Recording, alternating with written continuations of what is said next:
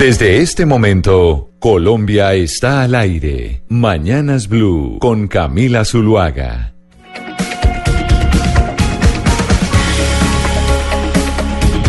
De la mañana, 44 minutos. Seguimos en Mañanas Blue y hoy quiero empezar con Gonzalo Lazari, con nuestra agenda internacional, pero sobre todo, Gonzalo, con la música, porque es viernes y empecemos a ponernos en tono de viernes, a pesar de que tenemos temas muy interesantes para hablar hoy con nuestros oyentes. Vamos a hablar de mujeres, de descentralización del poder político. Así que empecemos con la música y después entramos en materia con los temas que ya les anunciamos a nuestros oyentes.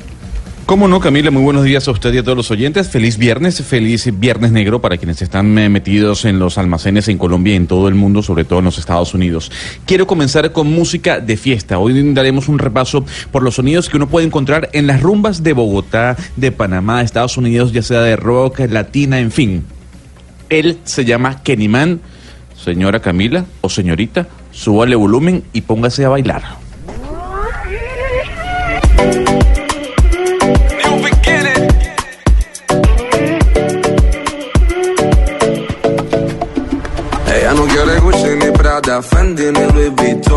Oiga, Gonzalo, me encanta. ¿En qué animal de dónde es? Es panameño, Camila. Esta canción está pegada en todo el país. Es increíble lo que está sonando esta canción. Se llama Ni Gucci ni Prada. Por favor, escuche la letra porque tiene un tono romántico también.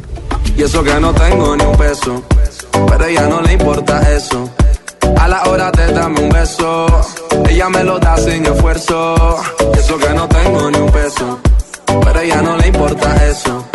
A la hora te dame un beso, ella me lo da sin esfuerzo. Galán, galán, regalo que... Pero creo que aquí a Colombia no ha llegado todavía, no. Gonzalo, o puede ser que yo estoy desactualizada de la música. Tampoco la he escuchado. Pero está muy buenísima, sí. Entonces lanzamiento hoy aquí en Mañanas Blue. Nos traemos la música de Panamá para ponerla de fiesta. Fíjese, ella tiene 15 millones de reproducciones porque está pegada en Panamá y en Centroamérica, Camila. Se llama Kenny Man, la canción se titula Ni Gucci ni Prada. Es la canción del verano porque hay que recordar que en Panamá el verano comienza ahorita a mediados de diciembre. Así que usted ya la puede agregar o la puede buscar en nuestra cuenta de Spotify. Numeral Colombia está al aire. Ahí está la lista y ahí va a estar esta canción. Eso que no tengo ni un dólar, pero eso ni la incomoda. Cuando la deja sola, ella me lleva pa' su alcoba. Eso que no tengo ni un dólar, pero eso ni la incomoda. Cuando la deja sola. Y pues con esta música de viernes que nos trae usted, Gonzalo, recomendada, voy a empezar a saludar a mis compañeros de la mesa y me voy para Medellín, en donde nos oyen a través de los 97.9 FM. Ana Cristina, con esta música que no es tan reggaetón, sino como un poco más de reggae, a ver si le gusta, la saludo. Sí, está muy bien. ¿Y usted cómo amanece? ¿Qué noticias nos trae desde Antioquia? Hola Camila, muy buenos días Colombia. Los saludo desde acá, desde el corazón de la montaña, con 24 grados centígrados a esta hora en Medellín. Les cuento que amanecimos con noticias desde la Comuna 13. Líderes de derechos humanos de esa comuna están denunciando que anoche hubo balaceras en esa zona. En videos quedaron registradas fuertes detonaciones y hostigamientos entre combos delincuenciales. No se reportan personas heridas, pero pues de todos modos es inaceptable que haya familias buenas, honestas y trabajadoras que tengan que vivir en estas circunstancias a merced de los violentos. Y nos sobra recordar, Camila, que los 3 jóvenes de la denuncia que hicimos la semana pasada siguen desaparecidos. No se sabe nada de Jaime Andrés Manco, de Andrés Felipe. ¿Ya cuántos días cumplen, Ana Cristina? Porque la vez que hicimos la denuncia, que hablamos con el alcalde... 65, hoy son 65. Ya 65 días desaparecidos 65 y a pesar días, de que sí se ofreció recompensa por parte del alcalde, no ha pasado nada. No ha pasado nada, no se tiene noción de dónde están. Como le digo, pues había algunos artículos personales que se habían encontrado de ellos, pero no se tiene pues ningún conocimiento de su paradero. 10 de la mañana, 49 minutos, y me voy para la costa Caribe, que uno siempre que piensa en viernes, así como Gonzalo nos trajo música de Centroamérica, Ni Gucci ni Prada, ¿no, Gonzalo? ¿Es que se llama la canción? Así es, Camila. Ya yo tengo el short puesto, hoy me vienen short para bailar. Vamos a ver si entonces Oscar también tiene el short puesto en Barranquilla, que seguramente está haciendo muchísimo calor. Oscar, buenos días. Hola Camila, buenos días, un saludo especial para ti, para todos nuestros amigos oyentes. Claro, con shortcito siempre, buena guayaberita, buena camisetica para la playa, 29 grados Celsius, la ciudad está calientica y con visita presidencial a bordo. Aquí está el presidente de la República, lanzando el Pacto Caribe 2022 con todos los gobernadores y demás funcionarios del gobierno de la región Caribe en los 85 años que está celebrando el periódico El Heraldo de Barranquilla. Entonces estamos con visita presidencial y también ya disfrutando este viernes con buena música. Esa musiquita está muy sabrosa. Está buenísima la música y felicitaciones al periódico El Heraldo. 85 años, dijo usted, Oscar. 85 años está celebrando nuestro queridísimo periódico El Heraldo. Periódico importante que hay que consultar siempre porque tiene muy buenas historias, además se entera uno de todo lo que pasa en el Caribe, pero sigamos en el Caribe colombiano en esta oportunidad en Cartagena, porque el cachaco ha estado toda la semana allá. Allá está Rodrigo Pombo, que está en el Congreso Nacional de Infraestructura. Doctor Pombo, buenos días y cuéntenos lo del paro, porque la ministra está allá y ya los transportadores, como todos los años, están anunciando que van a hacer un paro importante. Hola Camila, a todos muy buenos días. Sí, acá amanecimos preocupados y preocupados porque con esta amenaza, este fantasma del paro, nos generó una cantidad de inquietudes que han sido tratadas por la ministra de Transporte, Ángela María Orozco, y una cantidad de constructores, concesionarios, gremios y demás. Básicamente se están preguntando por qué la amenaza del paro si en estos 3 meses se han tomado 6 medidas que parecen muy profundas. La primera de ellas, se incrementó en 300.000 millones de pesos el presupuesto nacional para la chatarrización. Donde el presupuesto está reduciéndose en casi todos los rubros, salvo en educación y en este tipo de cosas, estos señores siguen amenazando con el paro. También se redujeron 67 trámites que bajan mucho los costos porque desaparecen los intermediarios para los efectos de la chatarrización. Se incrementó una línea de un crédito blando y a largo plazo en Balcondics para la chatarrización.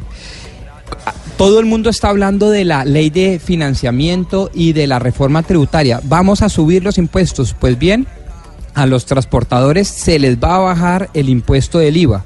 Y además de eso, se les amplió el plazo para la chatarrización hasta el 30 de junio del 2019. Estas 6 medidas aparentemente son insuficientes y estos señores y estos gremios siguen amenazando. Con lo cual, pues todo el mundo está muy preocupado porque eso implicaría prácticamente paralizar la productividad del país y además nos pone en un dilema frente a unas preferencias arancelarias provenientes del Tratado de Libre Comercio con los Estados Unidos, que es, Rodrigo, verdaderamente el tema importante. Sí, señor. Rodrigo, mire, yo tuve la oportunidad de conversar con la ministra ayer en el programa Cara a Cara por el canal Telecaribe y ella hace una denuncia muy grave a propósito de lo que estás diciendo en el tema de la chatarrización. Ella dice que ella encontró allí una mafia. Allá hay presos, allá hay muchos presos por cuenta de la mafia interna que existe allí, porque esos procesos, hay cerca de 36 peajes que son algo así como trámites internos que hay que hacer para chatarrizar un vehículo. Todo eso es manejado por una mafia, de tal manera que en eso le asiste la razón a la ministra cuando decidió meterle el diente a esa corruptela interna. Y lo otro que me dijo la ministra que me llamó la atención también y tiene que ver con el tema que usted está planteando, es que las vigencias futuras están comprometidas hasta el 2024. Es decir, no hay un peso en este momento en el Ministerio de Transporte para llevar a cabo toda esa cantidad de proyectos que están siendo estudiados. Hasta el 2024 están comprometidas las vigencias futuras de ese ministerio.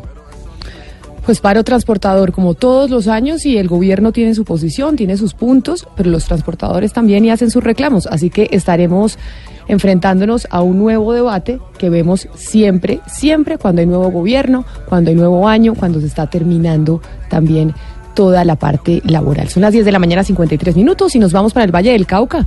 Hugo Mario, en Cali, en los 91.5 FM, yo no le digo buenos días porque usted está despierto desde hace rato, pero ¿qué noticias nos trae para esta hora? Hola Camila, saludo de viernes con una mañana poco soleada, 26 grados en la capital del Valle del Cauca y con noticias importantes. Camila, problemas desde anoche en el aeropuerto Alfonso Bonilla Aragón de Palmira que sirve a Cali con un vuelo de Avianca que debió partir a las 7 de la noche, nunca salió, tampoco a la madrugada como se prometió, finalmente salió después de las 8:30 de la mañana de hoy, los pasajeros quejándose, protestándose porque dicen que la aerolínea no les cumplió con el alojamiento y la alimentación que esperaban. El tema más grave, Camila, es que estuvieron ayer encerrados durante buena parte de ese tiempo sin aire acondicionado en la aeronave. Ellos en medio de los reclamos descendieron del avión. Esta mañana se repitió la historia. Bueno, finalmente el avión llegó esta mañana ya a su destino, que era la ciudad de Bogotá. Y otra noticia, Camila, que es algo insólita. La SAE, que es la Sociedad de Activos Especiales, está haciendo a esta hora un operativo de desalojo en un conjunto residencial de apartamentos, estrato 5, al sur de Cali. 120 apartamentos que, según la SAE, pertenecieron al extinto narcotraficante del cartel de Cali, Elmer Pacho Herrera. Los propietarios o habitantes de esos apartamentos aseguran que son compradores de buena fe y por eso no han permitido el operativo. Están enfrentándose con huevos lanzados desde las ventanas de los apartamentos a la policía y al personal de la SAE, que intenta pues desalojarlos de estos inmuebles porque, repito, asegura la SAE, pertenecieron en el pasado a un jefe del cartel del narcotráfico. Así que con estas noticias comenzamos esta jornada de viernes, Camila. ¿Esa forma de enfrentarse a la policía sigue siendo muy común? ¿La de enfrentarse con huevos para defender sus casas y demás? Pues no sé si común, pero creo que fue lo que encontraron en sus cocinas a la mano para defender lo que ellos consideran les pertenece. ¿Cuánto está costando cada huevo? Yo es que no como huevo, pero ¿cuánto cuesta cada huevo? 300 pesos un huevo. 350 creo, me dicen 350. Acá algunos... Sí, pues sí, el más grandecito vale 300 y hay más baratos. No, eso, y además alguna vez... Hay doble A y hay triple A, ¿no? Oscar se conoce los tamaños. Pero mire, no, es que hay doble A y triple A. No, en serio, depende del tamaño. ¿Y sabía que los huevos, los cafecitos, son más costosos que los blancos? Los colorados, sí, exacto. Son más los rosados. ¿No es por el tamaño? ¿Es por el color? ¿Sí? No, y es porque la gente tiende a pensar que el coloradito es como de finca y de granja, y que entonces la gallina está más libre. Yo nunca he entendido. Hay discriminación, pero en esta oportunidad hay discriminación al huevo blanco. Sí. Y es exactamente lo mismo, Oscar. Eso me lo dijo alguna vez el presidente de FENAVI. La gente cree que cuando compra el huevo cafecito es mucho más sano que el huevo blanco. Yo nunca he entendido por qué el huevo es blanco también. No, pues no, yo no he entendido ni por qué es café ni blanco, pero sí es verdad, pero, Oscar, hay discriminación en esta oportunidad hacia los blancos. En los supermercados ya casi no se encuentran huevos blancos, pues casi eso, siempre son rosados. Porque la gente los discrimina. Pues claro, ya, si nadie los quiere. Nadie los quiere, mire usted que aquí es distinto.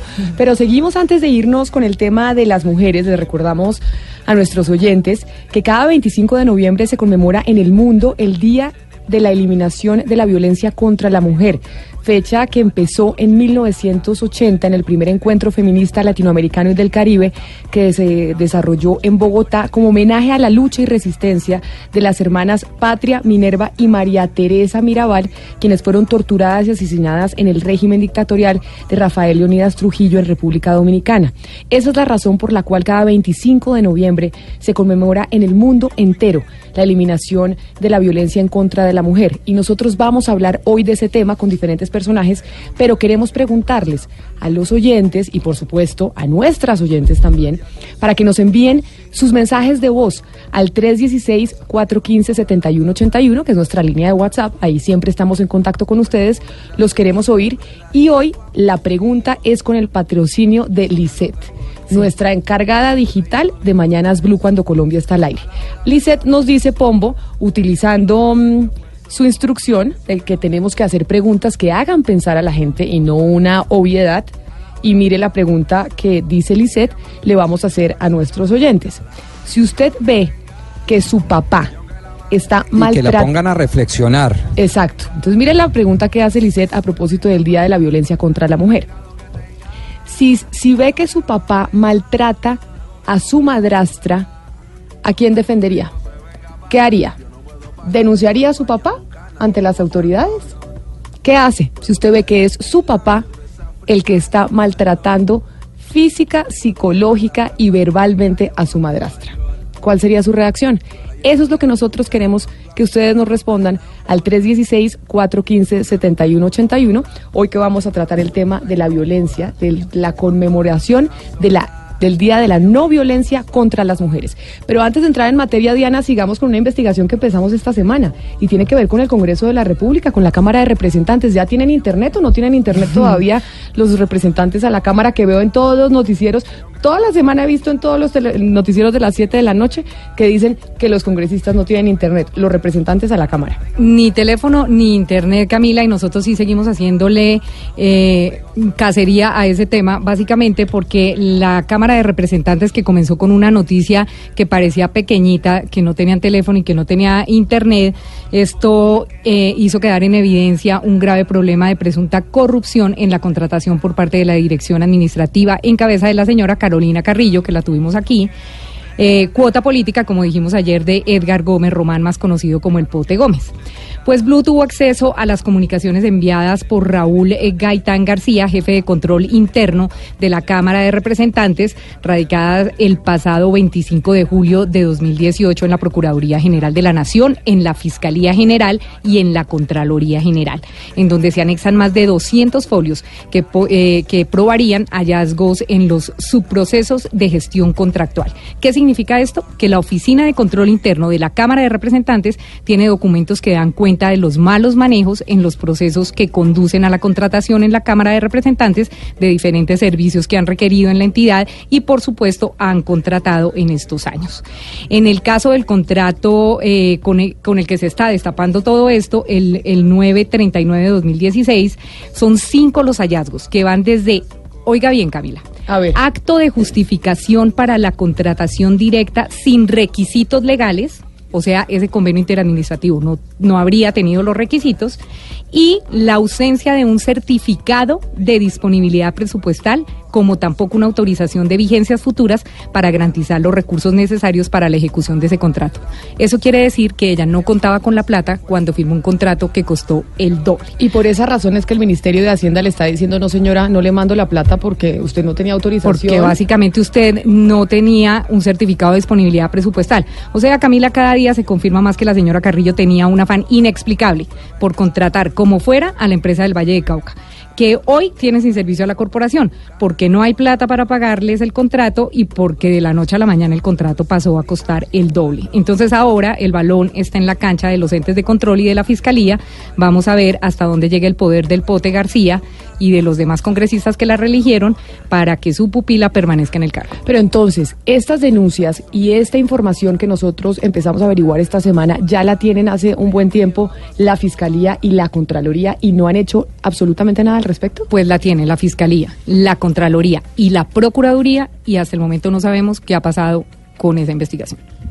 Bueno, más razones para que le metan el diente a ese contrato, tanto la Procuraduría como la Contraloría y la Fiscalía. Lo que llama la atención realmente es la magnitud del negocio y que con semejante cantidad de dinero ninguno de estos entes de control se haya ocupado del asunto.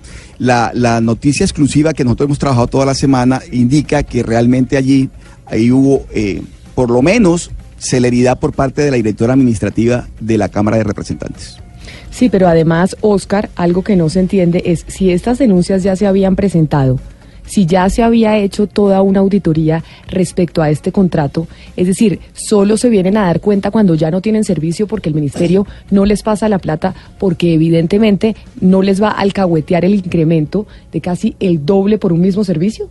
Y los entes de control, ¿dónde están? ¿Dónde está la Contraloría? ¿Dónde está la Fiscalía? Que ya tiene este reporte desde hace casi un año, si no me equivoco. El contrato pasó de 35.000 millones a 63.000 millones. 67.000 millones, pero mire, 67.000 millones. Aquí lo que todo el mundo comenta y en los pasillos del Congreso es un secreto a voces, es que el poder que tiene esta señora es una cosa bárbara y que la señora es muy complaciente con algunas cosas, como por ejemplo cuando se viene un festivo, entonces la señora, el festivo cae un martes, entonces la señora muy amablemente le regala el lunes, o si el festivo cae un jueves, entonces la gente sale desde antes y ese tipo de cositas, además de la fila de congresistas para que ella les dé de buena manera contraticos, pues eso es lo que la mantiene en su sitio quietica y pavoneándose. ¿Cuántos periodos lleva ella allí en la dirección administrativa? Debe llevar como unos 4, yo creo. No, ella estuvo entre 2008 y 2010, después la reemplazó otra persona que también fue investigada por los entes de control y ella vuelve a ser reelegida en 2016.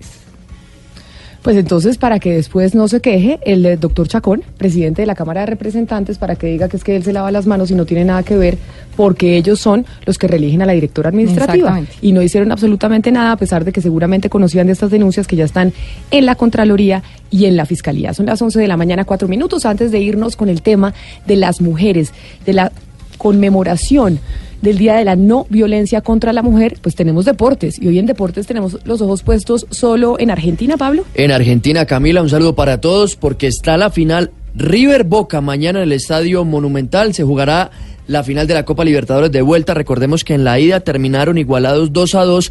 Mañana se sabrá cuál va a ser ese campeón histórico, el último de una doble final de Copa Libertadores, que por primera vez se enfrenta a Boca y a River en esta definición. Y para que no me regañe Oscar, también hay que decir que Junior ganó la semifinal de ida frente a Río Negro en condición de visitante 3-2, aunque sufrió un poquito al final. 11:05 a.m, ya volvemos, porque vamos a hablar, como les decíamos, de la conmemoración del Día Internacional de la No Violencia contra la Mujer, no solo en Colombia, en donde ya se están presentando marchas, por ejemplo, en Bogotá, sino en el mundo.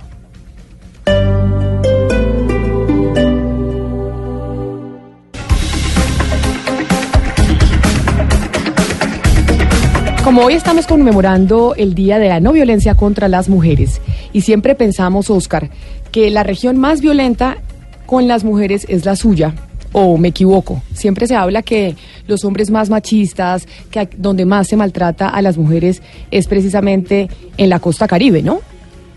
Camila, sí, yo creo que lo que hay también, y habría que mirar con profundidad el asunto, es cierto estereotipo, una estigmatización en lo que tiene que ver con la región Caribe. Yo creo que es un tema grave en todo el país. Me parece que en los Santanderes, por ejemplo, en Antioquia, yo creo que en todo el país hay un tema fuerte. No, pero le voy a contar precisamente que, como usted dice, es una estigmatización, y es algo que no es cierto. Según las cifras de Medicina Legal, y le voy a dar el consolidado, de 2013 a 2018. Homicidios de mujeres en los 10 departamentos con mayor número de casos. Y resulta que el departamento con mayor número de homicidios a mujeres del 2013 al 2018 es el Valle del Cauca, con 1.152 homicidios a mujeres. Le sigue el departamento de Antioquia, con 953. Y después le sigue Bogotá Distrito Capital con 666. Así que en la región Caribe no aparecen los tres primeros lugares.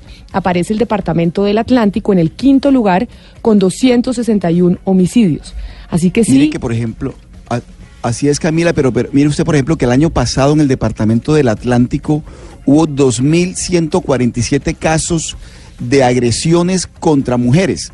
Es decir, yo creo que desafortunadamente es un fenómeno social grave que se generalizó en el país, porque tampoco se trata de justificar ninguna cifras, porque las cifras, todas las que uno mire, son escandalosas. En el caso de Barranquilla, por ejemplo, Camila, le cuento, mire, cada día, cada 24 horas, hay 6 mujeres que son víctimas de maltrato en Barranquilla.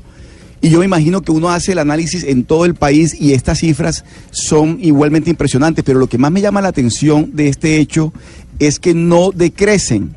Es decir, que cada año que pasa las cifras van creciendo, y eso me hace pensar a mí que en algo estamos fallando, no solamente como sociedad, porque eso involucra a la familia, a todos los demás, a la escuela y demás, sino también en las autoridades. Yo no sé qué tan efectivas están siendo las medidas de las autoridades, pero en general de la sociedad, para que las cifras, en lugar de decrecer, sigan creciendo cada año.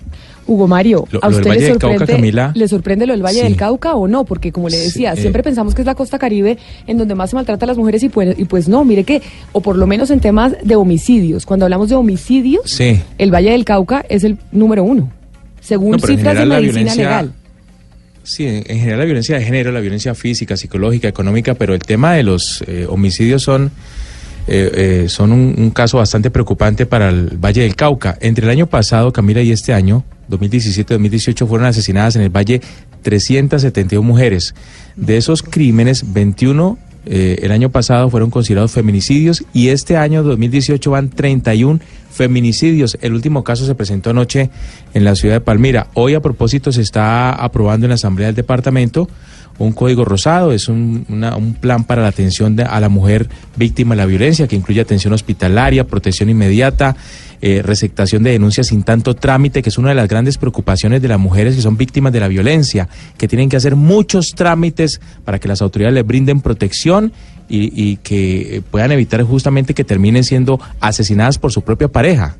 Y mire, le hablo de los datos de homicidio, pero ahora, por ejemplo, le hablo de los datos de delitos sexuales en contra de las mujeres, o presuntos delitos sexuales. Quien se lleva el primer puesto es Bogotá Distrito Capital, con 19.886 casos. Estas son cifras consolidadas del 2013 al 2018. Después de Bogotá sigue el departamento de Antioquia, con 13.298 casos. Y después de Antioquia sigue el Valle del Cauca, con 9.572 casos. Aquí nuevamente en los tres primeros lugares no aparece la costa Caribe. El Atlántico, por ejemplo, aparece 1, 2, 3, 4 en el sexto lugar con 5.126 casos, y el departamento de Bolívar en séptimo lugar con 4.662. Así que muchas veces pensamos que hay regiones que son mucho menos violentas contra las mujeres y al final resulta que no es así. Ana Cristina, por ejemplo, las cifras específicas de Antioquia son ¿cuáles? Sí, yo le tengo las cifras del Sistema de Información de Seguridad y Convivencia con corte a la noche, a la última noche. En el año 2018, en todo Medellín, ha habido 557 muertes violentas. De ellas, 40 han sido de mujeres.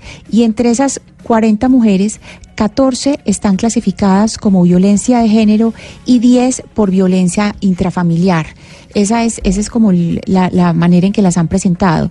Y también en este momento pues se está discutiendo mucho en el Consejo de Medellín todo lo que son proyectos de violencia contra la mujer. Hicieron una serie de encuestas y dice que, por ejemplo, las mujeres de Medellín, el lugar donde más inseguras se sienten, el 73% de las mujeres dicen que el lugar donde se sienten más inseguras es en la vía pública, y un 22% dice que es en la casa.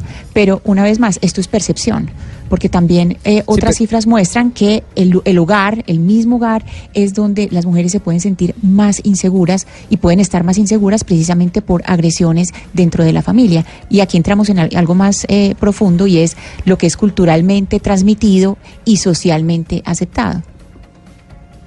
Ahora, lo que yo estoy viendo es que este ranking lo estamos haciendo sobre términos absolutos. No es lo mismo 13.000 maltratos u homicidios de mujeres en Bogotá, con una ciudad con 8 millones de habitantes, que los 13.000 maltratos u homicidios en Cúcuta, que tiene muchos menos de habitantes, acuerdo, o en Riohacha. Toda la razón. Entonces eso hay que relativizarlo, pues, ¿no? O sea, digamos, y sacar el tema en términos porcentuales y per cápita.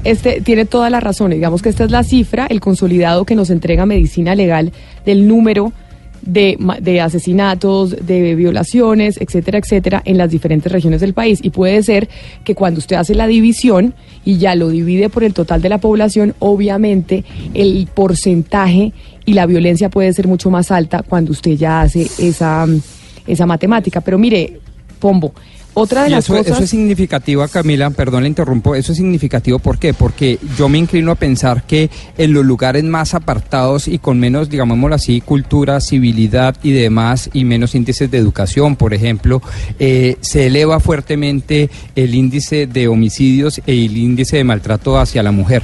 Y eso creo que cambia el enfoque de la política pública en ese sentido. Mire, hay algo que me llama la atención, y es hoy en día, pues las mamás siempre quieren que uno se case. Dice usted, no, pues mi mamá es de las que dice no se vaya en unión libre, cásese. Y uno dice, ¿pero por qué? ¿Qué importa pues irse a vivir con el novio? Y no, las mamás dicen, no, eso no es lo mismo irse a vivir con el novio que estar casada. Y según porque los ritos y las tradiciones pegan, influyen. Exacto. Pero no solo por eso, claro. Mire lo que la violencia intrafamiliar en mujeres, el número de casos según estado conyugal de la víctima, consolidados de 2013 a 2018, cuando las mujeres están, o sea, las que están en unión libre, que no se han casado, representan el 40.4% de las mujeres que son víctimas de violencia intrafamiliar, mientras las casadas representan el 11.5%.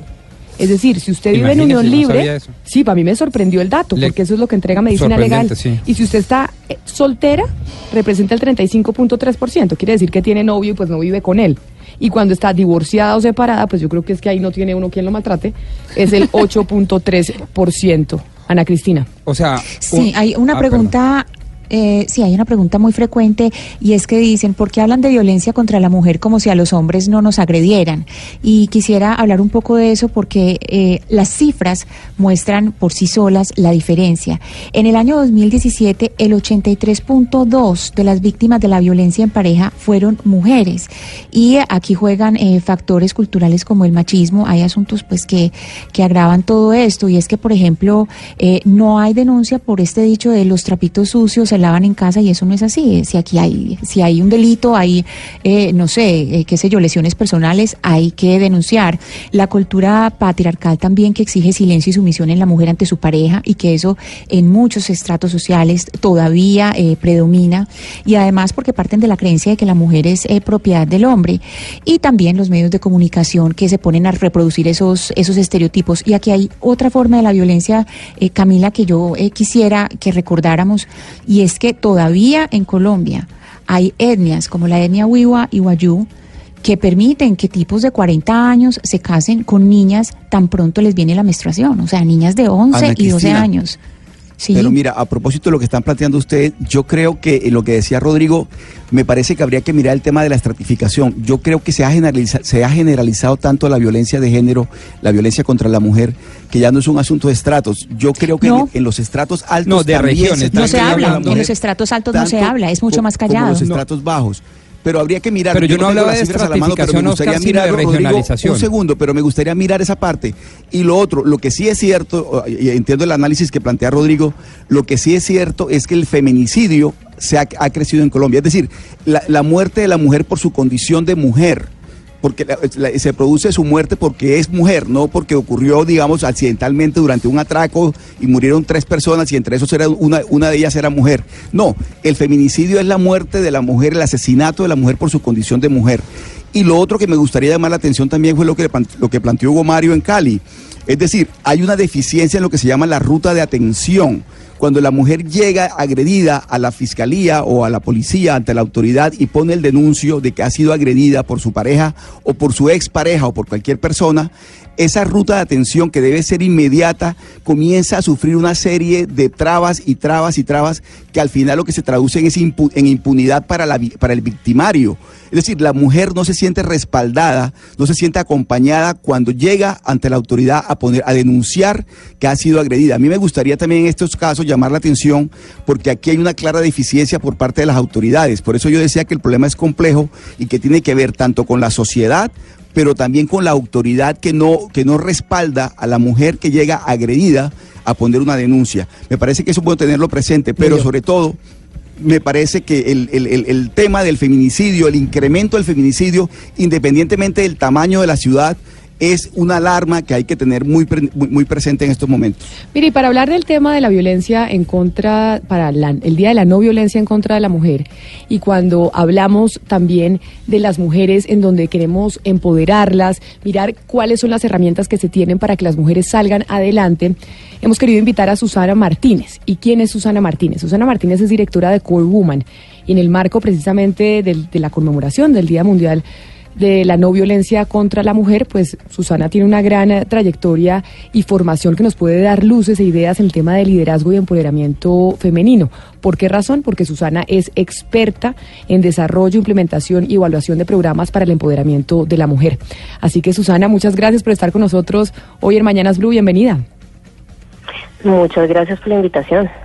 Susana, cuéntenos un poquito qué es lo que hace Core Woman, y cuando decimos que usted es experta en desarrollo y en empoderamiento y en liderazgo de la mujer, ¿a qué nos referimos? Porque muchas veces oímos esos términos y nos parecen muy etéreos y no sabemos específicamente cómo se aplican.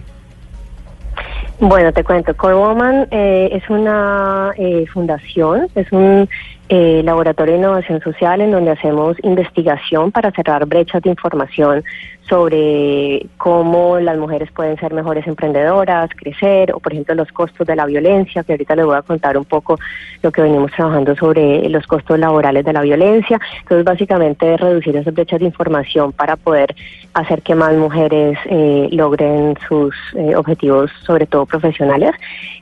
También hacemos consultorías, entonces esta parte es de fortalecimiento institucional, las organizaciones que trabajan con mujeres, por ejemplo, hay organizaciones que trabajan con mujeres víctimas sobrevivientes de violencia doméstica o violencia de género. Entonces nosotros los ayudamos a diseñar, evaluar, implementar programas, Susana, para que esos programas no afecten a sus beneficiarios. Y en su experiencia, cuando una mujer es maltratada físicamente, cuando es víctima de violencia intrafamiliar, ¿cuáles son las repercusiones que tiene a la hora de desarrollarse y empoderarse profesionalmente, socialmente y en otros campos?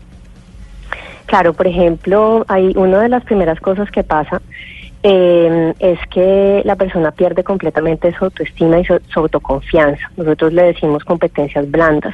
Entonces, cuando tú pierdes tu autoestima y tu confianza, tú crees que tú no eres capaz de lograr ciertas cosas en tu vida. Básicamente, muchas veces los maltratadores, para poder hacer que tú aceptes esa violencia y la internalices, crees que es culpa tuya. Entonces sientes, pierdes ese sentido de lo que yo valgo, y eso a su vez afecta que tú te sientas capaz para lograr otras metas profesionales. Entonces, por ejemplo, el empoderamiento que tú me preguntabas, bueno, ¿qué es eso del empoderamiento? Bueno, el empoderamiento es una mezcla de yo necesito recursos para lograr un objetivo. Entonces digamos que mi objetivo de empoderamiento es ganar más dinero.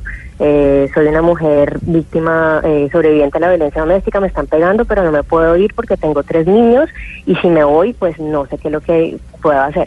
Y entonces muchas veces lo que pasa con esas rutas de atención en los lugares en donde funcionan es que como muchas mujeres no tienen autonomía económica, regresan a donde los maltratadores, sí, y muchos casos terminan en feminicidio. Entonces, por ejemplo, uno que hace, bueno, entonces vamos a ayudarte a que mejores tu autonomía económica. Pero si tú crees que tú no vales nada porque el que está perpetrando la violencia te lo dice todos los días para que tú aceptes esa violencia, no vas a poder creer que vas a salir adelante a encontrar un trabajo o a crear un emprendimiento. Entonces, parte de lo que nosotros hacemos, por ejemplo, en los programas de liderazgo con esta población es primero trabajar la autoconfianza y reganar esa autoconfianza perdida, porque muchas veces la tenían antes de que pasara esta violencia. Después, sí, por ejemplo, competencias blandas relacionadas como la comunicación. Entonces, si yo no estoy segura que yo soy capaz y que yo valgo algo, pues no va a poder comunicarme asertivamente en una entrevista. Entonces también hay que trabajar aspectos de comunicación, de visibilizarme. Muchas veces lo que hacen los que violentan a las mujeres es hacerte sentir que eres chiquita y que no vales nada. Entonces, cuando tú estás buscando un trabajo, haciendo un emprendimiento, justo tienes que hacer todo lo contrario, porque tienes que mostrar que tu producto vale, que tú eres capaz, sí, capaz de tener unas ventas. Sí, pero fíjese bien, todo eso está muy bonito, pero según la Oxfam, el 47% de los jóvenes en América Latina entre 19 y 25 años, tanto hombres como mujeres, piensa que es normal ejercer algún tipo de violencia sobre la mujer. Entonces mi pregunta es la siguiente: ¿usted no cree que esto es un tema de políticas gubernamentales? ¿Es un tema estructural de cada gobierno? Mira, nosotros todo el diseño de programas que hacemos lo miramos desde un punto como si lo viéramos en 180 grados, en 360 grados, y lo que hacemos es, para que algo realmente funcione, las soluciones tienen que venir en diferentes direcciones. Entonces, una es la que tú dices. Entonces, ¿qué puedo hacer yo como gobierno desde política pública para tratar de intervenir las normas sociales y que estas percepciones cambien? Eso es súper difícil, pero se pueden hacer mediante campañas de concientización, etcétera. Pero tú también tienes que tener una ruta de atención para estas mujeres, y esta ruta de atención debe incluir aspectos de empoderamiento económico, no solamente la parte psicológica. Si tú cambias las normas sociales, puedes estar solucionando ciertos problemas, sobre todo en la población más joven, en donde puedes influenciar sus ideas un poco más fácil, pero en la población de cierta edad, voy a decir un número cualquiera, 40, 50 años, cambiar esas normas sociales es muy difícil. Entonces ahí es mejor también trabajar a diferentes niveles, en donde también trabajas con los individuos, con las mujeres y con los hombres. Hay, por ejemplo, un nuevo tema que se está trabajando mucho, que es el tema de nuevas masculinidades. Por ejemplo, la Oxfam lo está trabajando, y tengo compañeros que trabajan conmigo en Naciones Unidas hace unos años que están ahí, y ellos están liderando procesos con los hombres de prevención, y una vez los hombres han sido perpetradores de violencia doméstica, y son grupos de apoyo entre hombres en donde los hombres se reúnen a discutir por qué generaron esa violencia, qué fue lo que pasó, cómo lo pueden solucionar, y son también moderados por hombres. Entonces la respuesta a tu pregunta es un problema tan complejo que si tratas solamente la parte estructural se te va a quedar una población por fuera, y la solución es tratarlo desde el comportamiento de los individuos, en este caso, Susana, por ejemplo, los perpetradores, los hombres. Susana, yo le quisiera preguntar un poco por el trabajo institucional que hacen ustedes, es decir, no solamente con medios de comunicación, sino con instituciones públicas, porque aquí juegan, por ejemplo, varios factores en casos de violencia contra la mujer, y es, pues, por un lado, la dilación de procesos en cuanto a las instituciones, y en el caso de los medios, pues, que tenemos mala memoria, que los medios a veces no seguimos los casos y eso no refresca la memoria de las personas. Y le pongo un ejemplo muy puntual, el caso de Gustavo Rugeles, que él es un agresor, ha habido dilaciones en su caso, y además de estas dilaciones, pues los medios de comunicación dejaron un poco botado ese tema y a la gente se le va olvidando. ¿Cuál es el trabajo institucional que hacen ustedes para reforzar en este tipo de instituciones? Pues mira, el trabajo que hacemos nosotros generalmente es ayudar a que las organizaciones hagan mejor su trabajo. Entonces, por ejemplo, estamos trabajando con Plan, que es una fundación que trabaja con niñas y niños. Entonces, las mismas estrategias que ellos están dando, lo que hacen, que ellos ya están desarrollando, lo que hacemos es ayudarlos a que, por ejemplo, tengan, a que sus programas realmente transformen las relaciones de género. Por ejemplo, si están trabajando programas de empoderamiento, que a veces, no en la Fundación Plan, pero a veces los programas de empoderamiento de la mujer, de hecho, aumentan la violencia doméstica perpetrada por los por las parejas.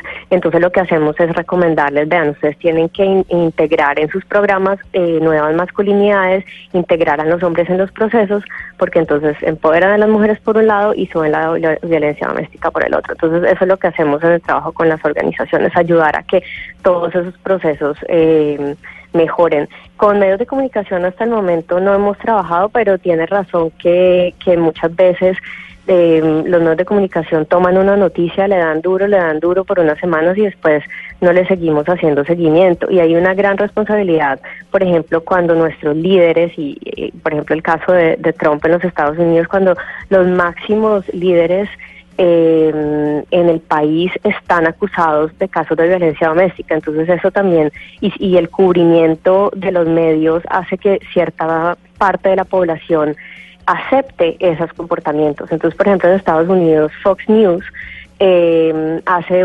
siempre que sale alguna, o que salían, porque ya ni siquiera hablan de eso, pero siempre que salían temas de Trump en cuanto a acoso sexual o en cuanto a violaciones, en cuanto a otros temas de violencia de género, siempre estos medios de comunicación pro gobierno salían defendiendo a la máxima autoridad. Entonces, ¿qué le dice a la sociedad y qué le dice a los jóvenes cuando la máxima autoridad de un país está haciendo este tipo de cosas y se acepta, ¿no? Entonces, yo creo que hay dos cosas. Uno, pues, no olvidarse de los casos y analizarlos, y el otro es que independientemente de temas partidistas se debe investigar esos casos de violencia de género. Susana, muchas gracias por haber estado con nosotros esta mañana en Mañanas Blue, directora de Core Woman, Susana Martínez. Nos vemos el próximo 29 de noviembre, ¿no? Porque usted tiene un TED Talk acá en Bogotá, un TEDx, en donde va a hablar precisamente de estos temas.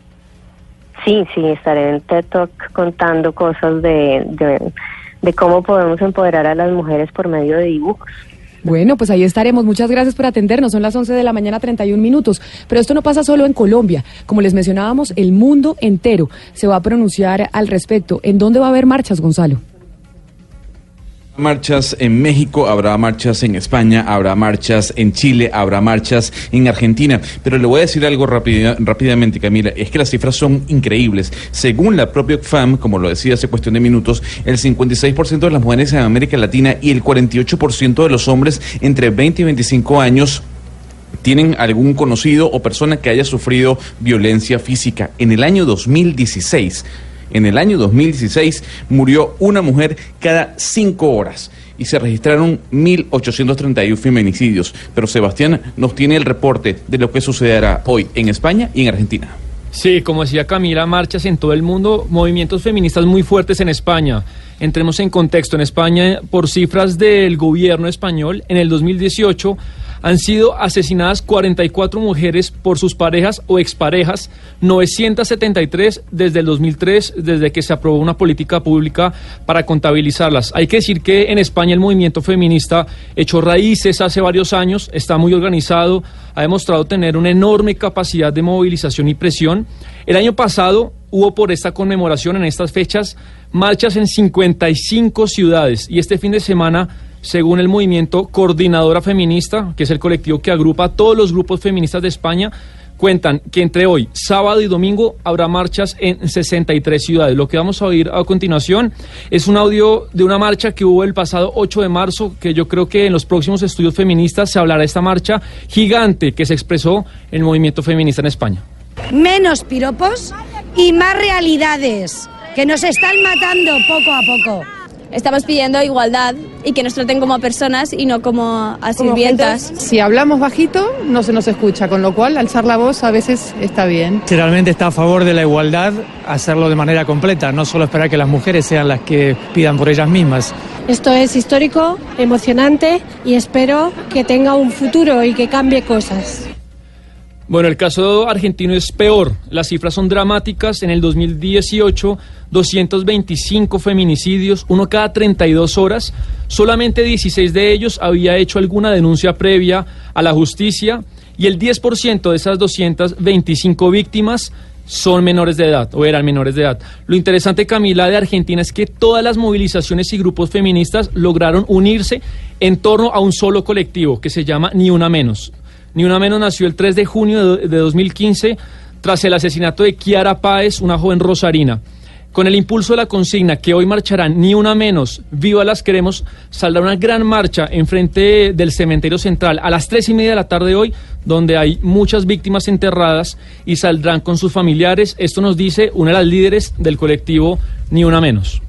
Nosotros estamos trabajando hace 2 años como un colectivo libre, ciudadano, y denunciamos la forma más extrema que justamente es el feminicidio. Entonces nuestro movimiento básicamente se denuncia. En ese sentido, como vuelvo a repetir, somos un movimiento de denuncia básicamente y hemos desde hace 2 años tratado de visibilizar todos los casos de feminicidio. Camila, oyentes, el 80% de los jóvenes en América Latina opina que aguantan la violencia, en este caso las mujeres o los hombres, por sus hijos. El 63% porque amenazan con matarla, en este caso las mujeres. El 59% de las mujeres aguanta la violencia de parte de su pareja porque dependen económicamente de ella. Y el 47% porque cree que es normal. Y hay una cifra que yo le quisiera preguntar a usted, Camila, si le parece normal y a la gente de la mesa. El 33% de las mujeres jóvenes en América Latina y el 44% de los hombres en América Latina considera que no es violencia, por ejemplo, revisar el celular. Camila, ¿para usted es violencia revisar el celular de su pareja sin que ella sepa? Es que depende el contexto, Gonzalo. Depende el contexto. A ver, uno no debe revisarle nunca el celular a la pareja. Por supuesto que no, porque eso hace parte de su vida privada y de su propio mundo. Sin embargo, también entiendo que muchas veces en las relaciones de pareja hay inseguridades. Entonces, cuando hay inseguridades, frente a esa inseguridad se puede la gente termina revisando el teléfono porque siente que de pronto puede haber otra persona o puede haber un engaño, y ahí es cuando entra la ira y el intenso dolor. Bueno, usted ha revisado celulares. Yo sí he revisado celulares. Yo sí creo, Gonzalo. Yo abrí los ojos. Yo sí creo, Gonzalo, que ¿sabe qué? No me lo esperaba. Esto quedó grabado. Sí, no, de verdad, no. No, yo sí creo que el primer paso, la cuota inicial para la violencia es empezar a vulnerar los derechos de los otros, empezando por el de su pareja. Claro. Y no es un regaño a Camila, ni más faltaba, es simplemente un análisis desde otra perspectiva, y es que si uno empieza vulnerando derechos como el de la intimidad o el de la correspondencia o el del correo electrónico. No, Pombo, lo estoy perdiendo porque como usted está en Cartagena, lo estoy perdiendo. Pero esa violencia al derecho a la intimidad, claro que sí, de acuerdo. Sí, ahora la única que ha revisado el teléfono de su pareja soy yo, no sean mentirosos. Pues acá en la mesa, la única que dice la verdad aquí soy yo, el resto no lo dice la verdad. Pero por lo menos la única que lo admitió públicamente fue usted. Es que no es normal hacerlo. Fue la única que lo admitió públicamente. ¿Su merced lo ha revisado, Oscar? No, yo no toco eso. No. Pero bueno, ya que... Para que tampoco lo hagan conmigo. Venga, Camila. No, yo no lo hago para estar completamente tranquila. Es que eso es la tranquilidad del espíritu. Eso es pura tranquilidad. Sí. Ah, bueno, no, yo... Ana lo hace. No, Ana Cristina lo hace. Jamás lo hago. O sea, ni siquiera lo miro para conservar la tranquilidad del espíritu. Es que ni siquiera es por nada, sino para mi propia tranquilidad y mi estado zen. no, ni toco ese celular, no existe. Ojos eso no existe. Para mí. Encuentra, claro, ojos encuentra. Que no ven. Claro. Hugo Mario, usted me iba a hablar. No, sí, es que estaba pensando yo, Camila, que a pesar de que han crecido los movimientos feministas y los colectivos que defienden los derechos de las mujeres, uno en política no entiende el comportamiento a veces de las mujeres también, ¿no? Y hablo de dos casos concretos en el continente de líderes políticos que fueron elegidos incluso con alta votación de mujeres. El caso Trump, que ya lo ha nombrado Susana, por ejemplo, y lo que ha pasado en Brasil con Bolsonaro, ¿no? Recuerde usted que Bolsonaro ha sido muy duro, incluso dijo en Televisión Nacional a una diputada que no la violaba porque era muy fea, sí. Así de sencillo, no, y a pesar de eso, las mujeres, muchas salían a votar por este señor. Es que por eso es que se menciona que muchas veces las mujeres son las mismas que son más machistas, pero también por cuenta de las culturas en donde les ha tocado nacer. Entonces, no se puede tampoco culpabilizar a las mujeres por eso. Pero digamos que ese es un debate mucho más profundo. Pero quiero saber los deportistas en el fútbol, porque creo que también en el fútbol, Pablo, vamos a tener una expresión para apoyar este día de la no violencia contra las mujeres. En la Serie Italiana, en la primera división del calcio, van a salir los jugadores con una marca roja en la mejilla. Una raya roja que es precisamente contra la violencia machista en el Día Internacional contra la Violencia contra las Mujeres. Eso va a ser este fin de semana, la jornada pues que se jugará, y allí va a haber futbolistas colombianos involucrados. En la Juventus, Juan Guillermo Cuadrado; en el Atalanta, Duván Zapata; en el Napoli, David Ospina; y en el Milan, Cristian Zapata. Esto ya lo hicieron en la campaña anterior. Dio muy buenos resultados, tuvo un impacto mundial bastante positivo, y por eso lo van a repetir también en esta temporada allí en Italia. Y además de la marca roja en la mejilla, van a salir a la cancha los jugadores con niñas para también dar esa muestra de apoyo. Son 11:39 a.m. y vamos a hablar con otra mujer, pero en esta oportunidad de tecnología, porque a veces también creemos que las mujeres no pueden estar hablando de tecnología y que este es un campo solo para hombres. Juanita Kremer está... ¿No está Juanita? Ah, son las 11:40 a.m. ¿No está lista todavía, Juanita? Le está comprando el Samsung de Navidad. Me está comprando el Samsung de Navidad. La cogió en la caja. Me está haciendo el favor. Me está haciendo el favor de comprarme el Samsung. Bueno, me avisan cuando Juanita esté lista para darle paso.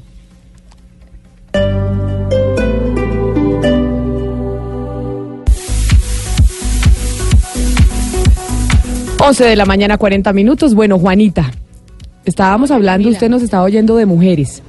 Sí, cuéntenos. Sí, le quiero recomendar antes de que sigamos con el tema de la tecnología. Anoche, precisamente, me vi una película en Netflix que no sé si ya se la han visto, que son 4 parejas y se obligan a poner el celular encima de la mesa.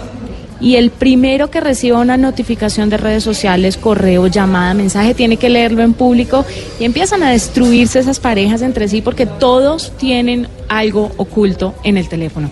Entonces se la recomiendo. No me acuerdo en este momento del nombre, pero le prometo que ahora se lo cuento a usted y a los oyentes. Le pregunto usted, porque acá todos me abrieron los ojos y me dijeron que no. Yo sé que está mal, no estoy diciendo que esté bien, no se hace, no lo hagan, no le revisen el celular a su pareja. ¿Pero usted ha revisado el celular de su pareja alguna vez en su vida? Sí, varias veces. Yo creo que todo el mundo, pero acá lo que pasa es que usted es mentiroso. ¿Usted cree que porque la gente dice que no, entonces necesita gente más sincera en esa mesa? En Mañanas Blue, ¿qué me trae? Y la que nos trae algo hoy es Ana Cristina. Ana Cristina, ¿usted qué nos trae a las 11:43 a.m?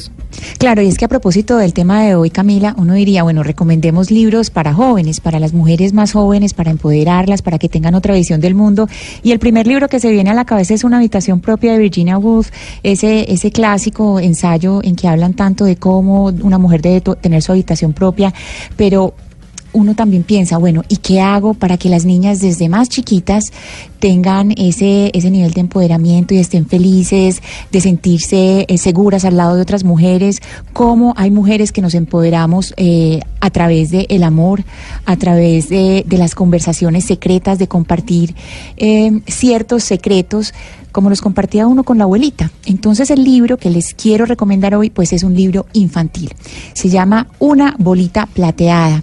Esta es la historia de Cecilia y Cecilia. Cecilia y Cecilia son la abuela y la nieta, y ellas pasan los fines de semana juntas mientras los papás salen a comer o a rumbear con los amigos. Y se trata de un libro hermosísimo con ilustraciones de Johanna Bojanini y el texto es de Héctor Abad Faciolince. No me diga, pues es que tenemos precisamente a Héctor Abad en la línea, precisamente para hablar de ese cuento que usted nos está recomendando. Héctor, qué placer tenerlo hoy en Mañanas Blue, bienvenido. Muchas gracias por invitarme, y en este día tan especial, con las cifras que han dado tan horrendas, pues, bueno, estoy contento y triste de estar aquí. Yo sé, y además, Héctor, ya hablamos de su libro, pero además porque usted ha escrito columnas homenajeando a las mujeres con carácter, que muchas veces cuando se habla de mujeres con carácter se dicen que son mujeres violentas y que son mujeres mandonas, y eso no se dice también a los hombres. Cuando usted ha decidido escribir sobre el tema, ¿por qué ha querido hacerlo? Pues yo creo que una mujer con carácter es una mujer que fue educada distinto a lo que dijeron ahora del 47% de las mujeres que piensan que la violencia de los hombres contra ellas es natural. Es decir, es gravísimo si en América Latina casi la mitad de las mujeres les parece que un alarido, una bofetada, un puñetazo, un grito, una amenaza sea normal. Yo creo que es muy importante desde niñas y desde siempre, por parte de los hombres, de la mamá, del papá, del abuelo, de la abuela, del que sea en la familia, educar muy claramente con la palabra, con la lectura, con todo y con el ejemplo, que la violencia no es normal y que nadie nos puede dar alaridos amenazantes, un hombre o una mujer, mucho menos un hombre, porque en promedio tiene más fuerza, y que nadie nos puede pegar, ni de niños. Entonces, eso que yo creo que esas cifras hay que traducirlas como en un comportamiento familiar muy claro hacia los hombres para que no lo hagan, y hacia las niñas y hacia las mujeres para que no lo permitan nunca. Yo creo que ese cambio cultural es necesario, y que una mujer brava no es un virago, no es un marimacho, sino que una mujer brava es alguien que ha entendido muy bien que no le pueden imponer con la fuerza y con la violencia como si fuéramos bárbaros la voluntad del macho. Eso no puede ser así. Señora Abad, ¿más fácil de educar a una niña en esa concepción o bajo esa concepción es para quién? ¿Para las abuelas o para las mamás? Y se los pregunto porque la mayoría de abuelas, yo creo que, no sé si en el mundo, pero por lo menos en Colombia, han sufrido violencia por parte de sus parejas. Eso como que venía de las familias atrás, y es más fácil para ellas decirle a sus nietas, por ejemplo, esto está mal, o es más fácil para las mamás decirle a sus hijas, esto que vivió su abuelita no lo puede repetir usted. Pues yo creo que todos lo tenemos que hacer, lo tiene que hacer la abuela si finalmente se convenció de que eso fue malo para ella, ojalá, lo tiene que hacer la madre si lo padeció o lo vio en la casa, lo tienen que hacer también los hombres y lo tienen que hacer los profesores. Yo creo que es una labor de cambiar una cultura cuando todavía existen porcentajes tan altos que creen que porque te quiero te aporrio, o creen que una manera de no ser invisible es que le peguen a alguien. No sé para quién es más fácil, en cada familia habrá circunstancias distintas, no podría generalizarlo.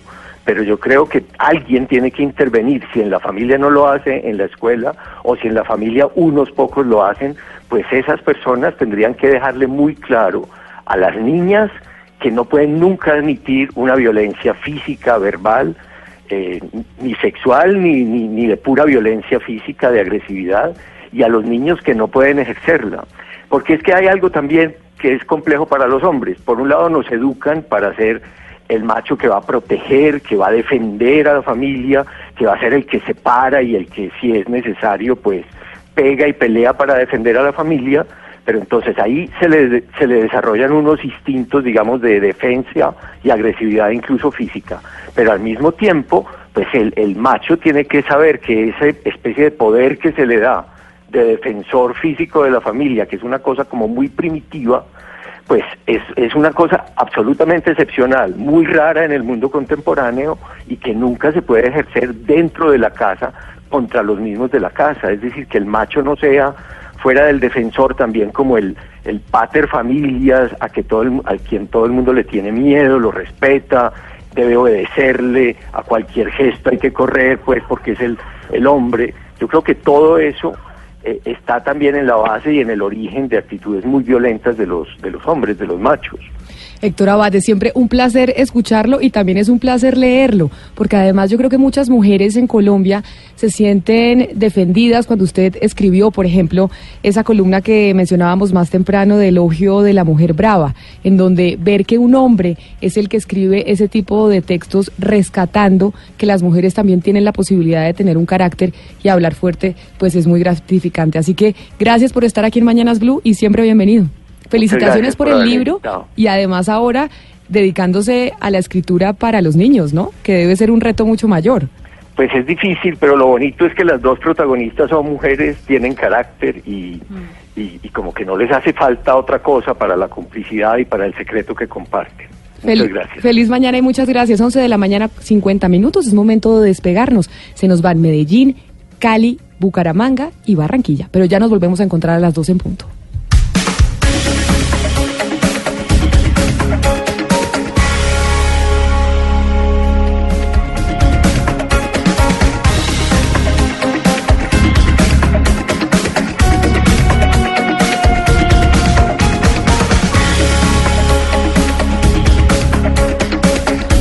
Estamos en Bogotá y llega Eduardo Hernández con todas las noticias, con toda la información que hubo. Eduardo, usted también está desde muy temprano despierto, ¿no? Sí, sorprendido de que usted sea de las que revisa el celular.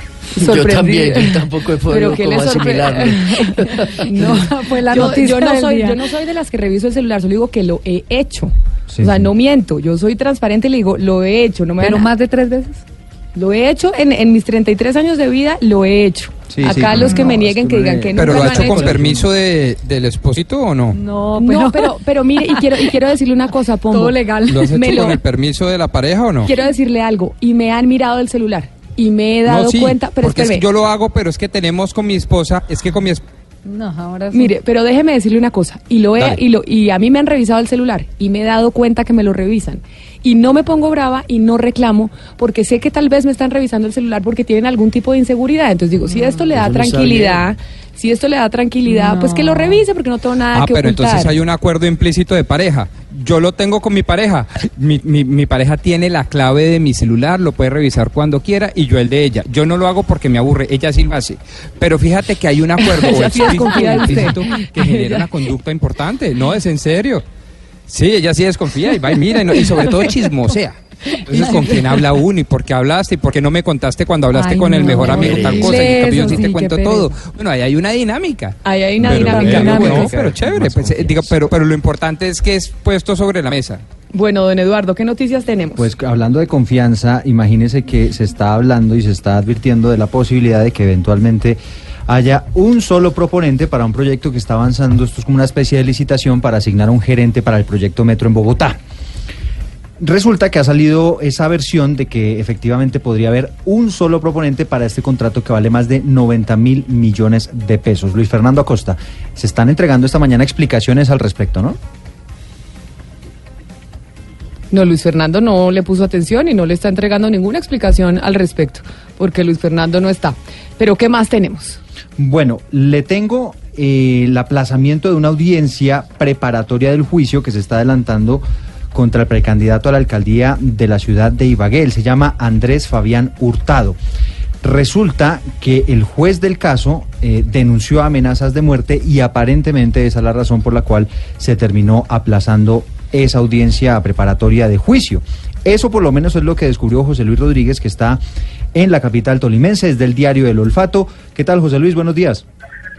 Eduardo, le saluda Luis Eduardo González. Hola Luis Eduardo, ¿qué tal? Usted lo confundió. ¿Usted qué nombre le dijo, Eduardo? José Luis Rodríguez, pero es que yo hablé con José Luis Rodríguez y bueno, me complace saludar a Luis Eduardo. Pero Luis Eduardo, que es viejo amigo, Luis Eduardo, ¿dónde anda? Trabajamos juntos con Eduardo también hace muchos años. Hola Camila, ¿qué más? Bienvenido siempre. No tantos. Y a esta su casa, ¿qué noticia nos trae? Y además que siempre queremos también tener noticias del olfato y de las regiones que usted maneja. Sí, recuerda Camila que en el 2014 también eso lo comentamos, que hubo un gerente del aeropuerto Perales de Ibagué que prestó el aeropuerto para hacer piques ilegales. Eso fue en el año 2014. Claro, me acuerdo perfectamente. Debido a esa denuncia, el funcionario de ese momento está investigado por la Fiscalía y hoy a las 8:30 de la mañana era la audiencia preparatoria de juicio oral, y la sorpresa del día en la ciudad de Ibagué es que el juez no se presentó a la audiencia porque está amenazado de muerte por este caso. Uf. ¿Y lo está amenazando de muerte quién? No se sabe, ya las autoridades en Ibagué están investigando quiénes están detrás de esta amenaza, pero la noticia ha causado mucho impacto, pues porque el señor se llama Efraín Hurtado y es uno de los candidatos que se perfila como más fuertes para la alcaldía de Ibagué, tiene el político del gobernador actual y del Partido Conservador, pero es la noticia del día porque en la historia reciente de la ciudad no se conocía de amenazas a jueces, es el juzgado segundo penal del circuito de Ibagué, y no se presentó a la audiencia. El juez entregó el proceso al Tribunal Superior de Ibagué para que el tribunal decida a ver qué juez se atreve a seguir con esta investigación. Sí. Pues usted entenderá que hay muchos intereses porque es un candidato a la alcaldía de Ibagué, hay mucha gente detrás de esto, y los jueces dicen que el juez dice que está amenazado de muerte y que entrega el proceso. Bueno, pues seguiremos entonces, Luis Eduardo, en contacto con usted para que nos siga contando cómo se desarrolla esta historia, y ya sabe que queremos saber todas las noticias de Ibagué y que aquí están los micrófonos abiertos para que usted nos las cuente. Vale, Camila, un placer para mí estar con ustedes. Feliz día. Y seguimos recorriendo el país. ¿A quién más tenemos, Luis Eduardo? Eduardo, es que tenemos Luis Eduardo, tengo muchos Eduardos. Ah, no, pero usted no diga nada porque Camilas... es lo que hay aquí en Blue, sí.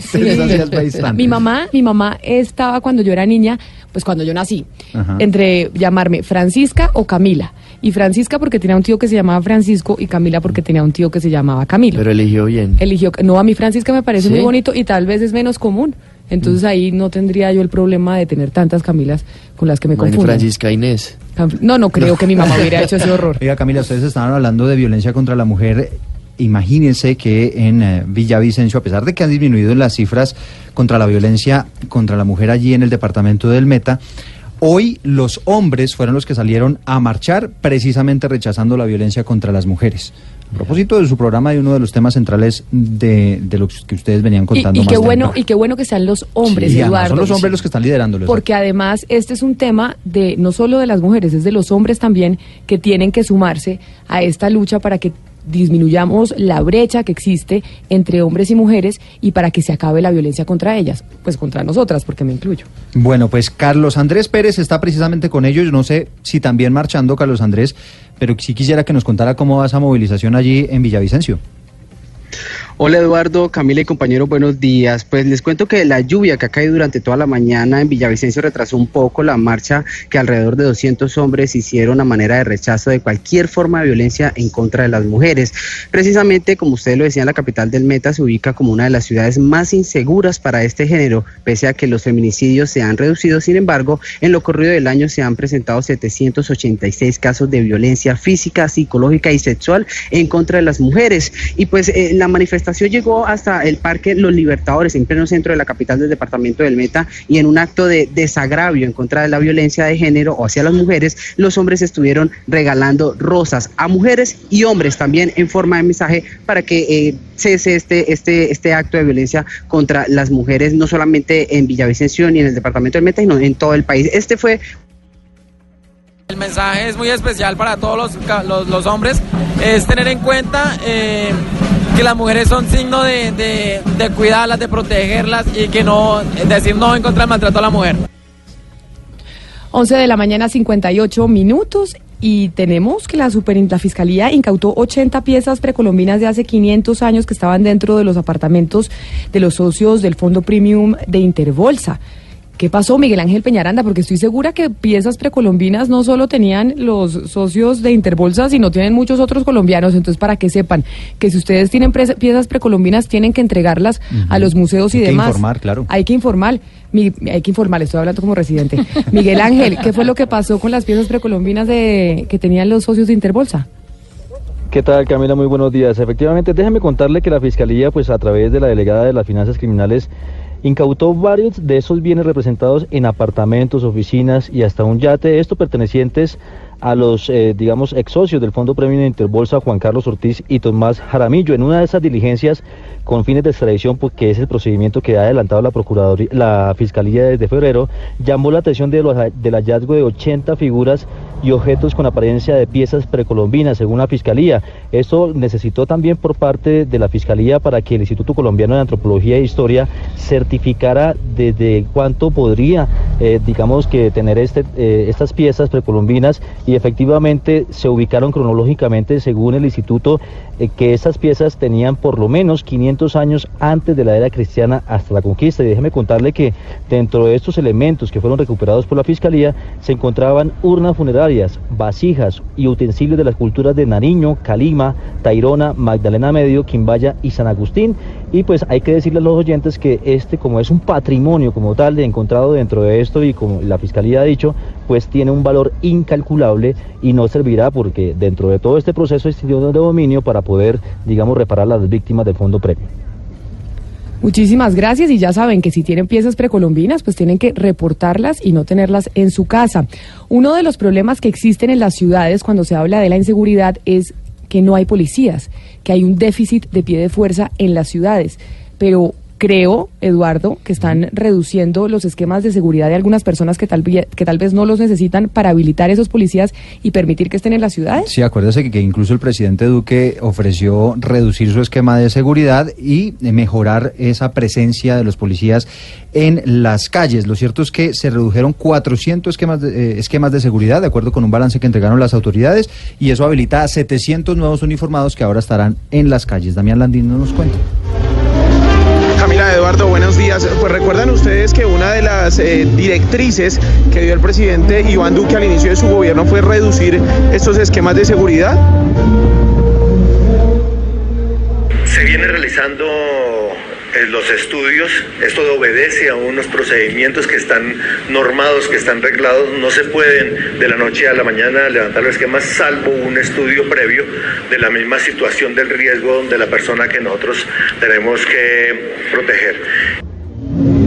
Bueno, allí estamos escuchando al general González, él es el director de la Dirección de Protección de la Policía, y estábamos escuchando como tal el concepto que está tomando la Policía Nacional para hacer la eliminación de esos esquemas de seguridad. Como lo mencionaba Eduardo, pues a la fecha ya se han eliminado 400, pero desde que inició el gobierno Duque, pues van aproximadamente más de 73 esquemas de protección que se han levantado, lo que ha generado la disponibilidad de más de 223 policías que ahora estarán a cargo de reforzar lo que es la protección en sentidos de turismo. Es una de las decisiones que se comienzan a tomar por parte de la Policía Nacional sobre esta eliminación de los esquemas de seguridad de personas protegidas.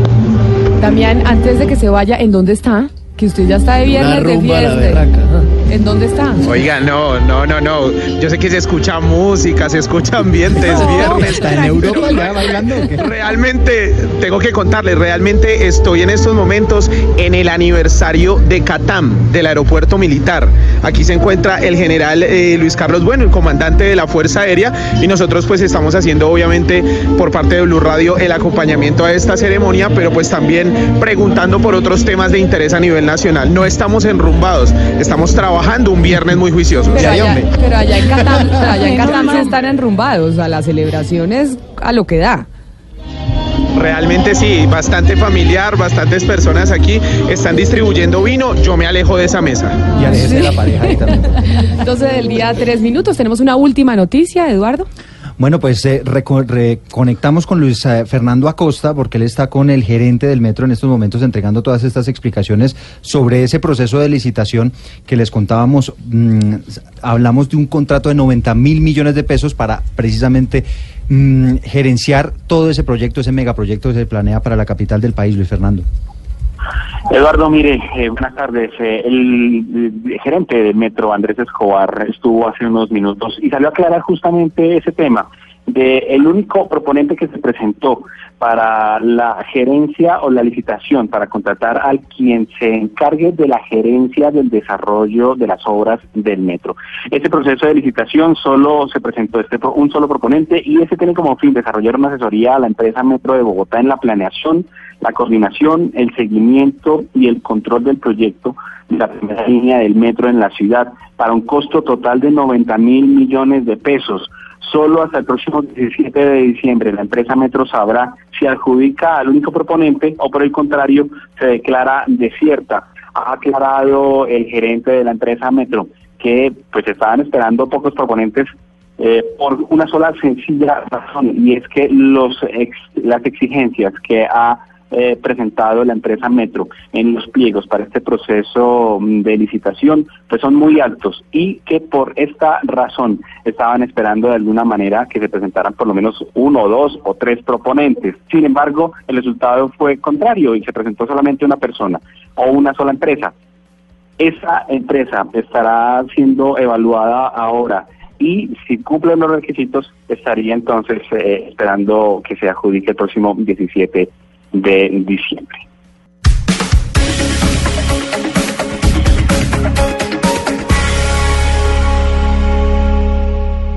Esta es Blue Radio, la nueva alternativa.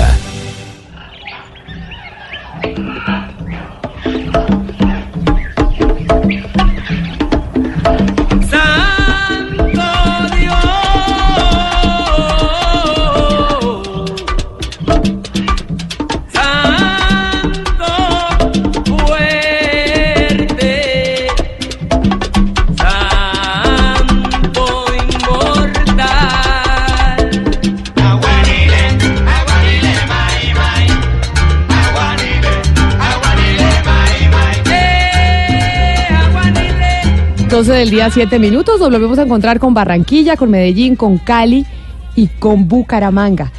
Y los recibimos con esta música que nos trae Gonzalo. Gonzalo, esta canción también que hace parte del viernes, de esa lista de recomendados para los oyentes y obviamente para todos los de la mesa de trabajo.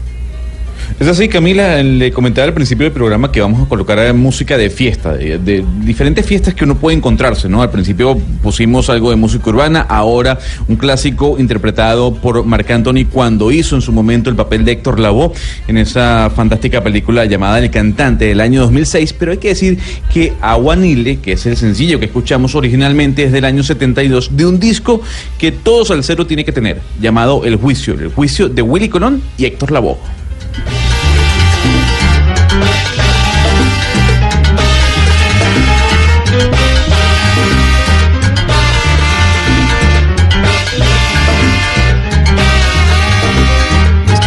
Clásico, Camila. Es un superclásico que usted debe bailar a la perfección, además, Hugo Mario. No, yo realmente no soy muy bueno para el baile, pero sí quiero comentarle que este clásico, que es original, como dice Gonzalo, de Héctor Lavoe, pues fue uno de sus más sonados éxitos en los 70, en los 80 todavía suena. ¿Usted sabía que Héctor Lavoe vivió en la ciudad de Cali, Camila? No sabía. Estuvo viviendo en Cali, un empresario, Larry Landa, lo trajo cuando Héctor Lavoe estaba con sus complicaciones de siempre por los temas de drogas. Intentó varias veces incluso suicidarse, por eso le llaman el Superman Lavoe, porque se lanzó de un octavo piso alguna vez de un hotel, y entonces este empresario lo trajo a vivir a Cali para rehabilitarlo, pero creo que salió peor. No terminaron bien las cosas para este cantante. Y ya que estamos... A Gonzalo desde Barranquilla del Caribe inmenso, nuestros seguidores le están pidiendo un vallenato clásico. ¿Qué para cuándo los vallenatos clásicos? Bueno, es una amable recomendación. No, yo tomo la vocería de los mensajes que recibo. Pero ya que estoy feliz con Héctor Lavoe. Ya que estamos con Héctor... detesto la música urbana, perdón, Camila, rapidito. Yo detesto la música urbana y he colocado música para Camila. La salsa me gusta bailarla, más no escucharla, pero la coloco también. Ya vamos con el vallenato. Ya van con el vallenato, pero ya que estamos hablando de salsa de Héctor Lavoe, y esto nos traslada inmediatamente al Valle del Cauca, me parece importante entonces hablar, Hugo Mario, de lo que está pasando en el Congreso de la República y cómo Coldeportes podría convertirse en ministerio, y hay una propuesta del senador Luis Fernando Velasco de si Coldeportes se convierte en un ministerio, trasladar ese ministerio precisamente a Cali, al Valle del Cauca, y eso nos trae el tema que queremos desarrollar hoy, pero ¿cómo han recibido y de qué se trata toda esta historia de llevarse un ministerio a la capital del Valle? Pues la clase política, Camila, lo ha recibido de buena forma, digamos que el ciudadano de a pie le es indiferente el tema. En cambio, los dirigentes deportivos sí tienen ciertas reservas, ¿no? Consideran que la logística se complicaría para el tema del manejo de las ligas, de las federaciones deportivas, en fin. Lo cierto, Camila, es que falta que pase por Cámara de Representantes el proyecto, y lo que hemos entendido hasta ahora es que, pues, básicamente es cambiar el letrero. Coldeportes pasaría a ser ministerio, pero seguiría con el mismo presupuesto, con el mismo personal, y justamente una de las dificultades que tendría el traslado a Cali del ministerio sería eso. Son 200 funcionarios de Coldeportes más 500 contratistas. ¿Qué pasaría con esas personas? Su traslado a Cali, ¿seguirían ahí laborando? ¿No seguirían? Son muchas inquietudes frente al tema. Pero además las inquietudes que nos llevan a pensar algo que planteaba Pombo ayer, y es ¿por qué no tal vez trasladar otros ministerios a otras regiones del país? ¿Eso puede ser beneficioso, Pombo, o no? Si, por ejemplo, el Ministerio de Cultura, como decía Ana Cristina, Medellín, o el Ministerio de Comunicaciones para Barranquilla, o el de Puertos y Transportes para Barranquilla. ¿Pombo? Pues mire, Camila, yo sí creo que en un mundo globalizado y tecnificado, ese tipo de iniciativas... No, estamos teniendo problemas con la comunicación de Pombo porque todavía esto no se lo han terminado de inventar. Todavía la aplicación no está lista para que pueda salir desde Cartagena. Diga, amigo Mario. Oscar. Sobre todo, Camila, en un mundo conectado, es decir, estamos hablando de un ministerio de la conectividad y lo demás, entonces ¿cómo no vamos a estar conectados todos los ministerios en caso de que se descentralicen? En caso de que haya un ministerio, por ejemplo, del transporte, de un ministerio del comercio exterior en Barranquilla, cultura en Medellín, deportes en Cali y demás, si estamos en la era de la conectividad, ¿cómo es posible que eso no se dé? Pero me parece que hay un tema también de fondo y tiene que ver con unas limitaciones, no solamente logísticas de las que hablaba Baltasar Medina, el presidente del Comité Olímpico Colombiano, sino también que de limitaciones legales. Es decir, yo entiendo que hay un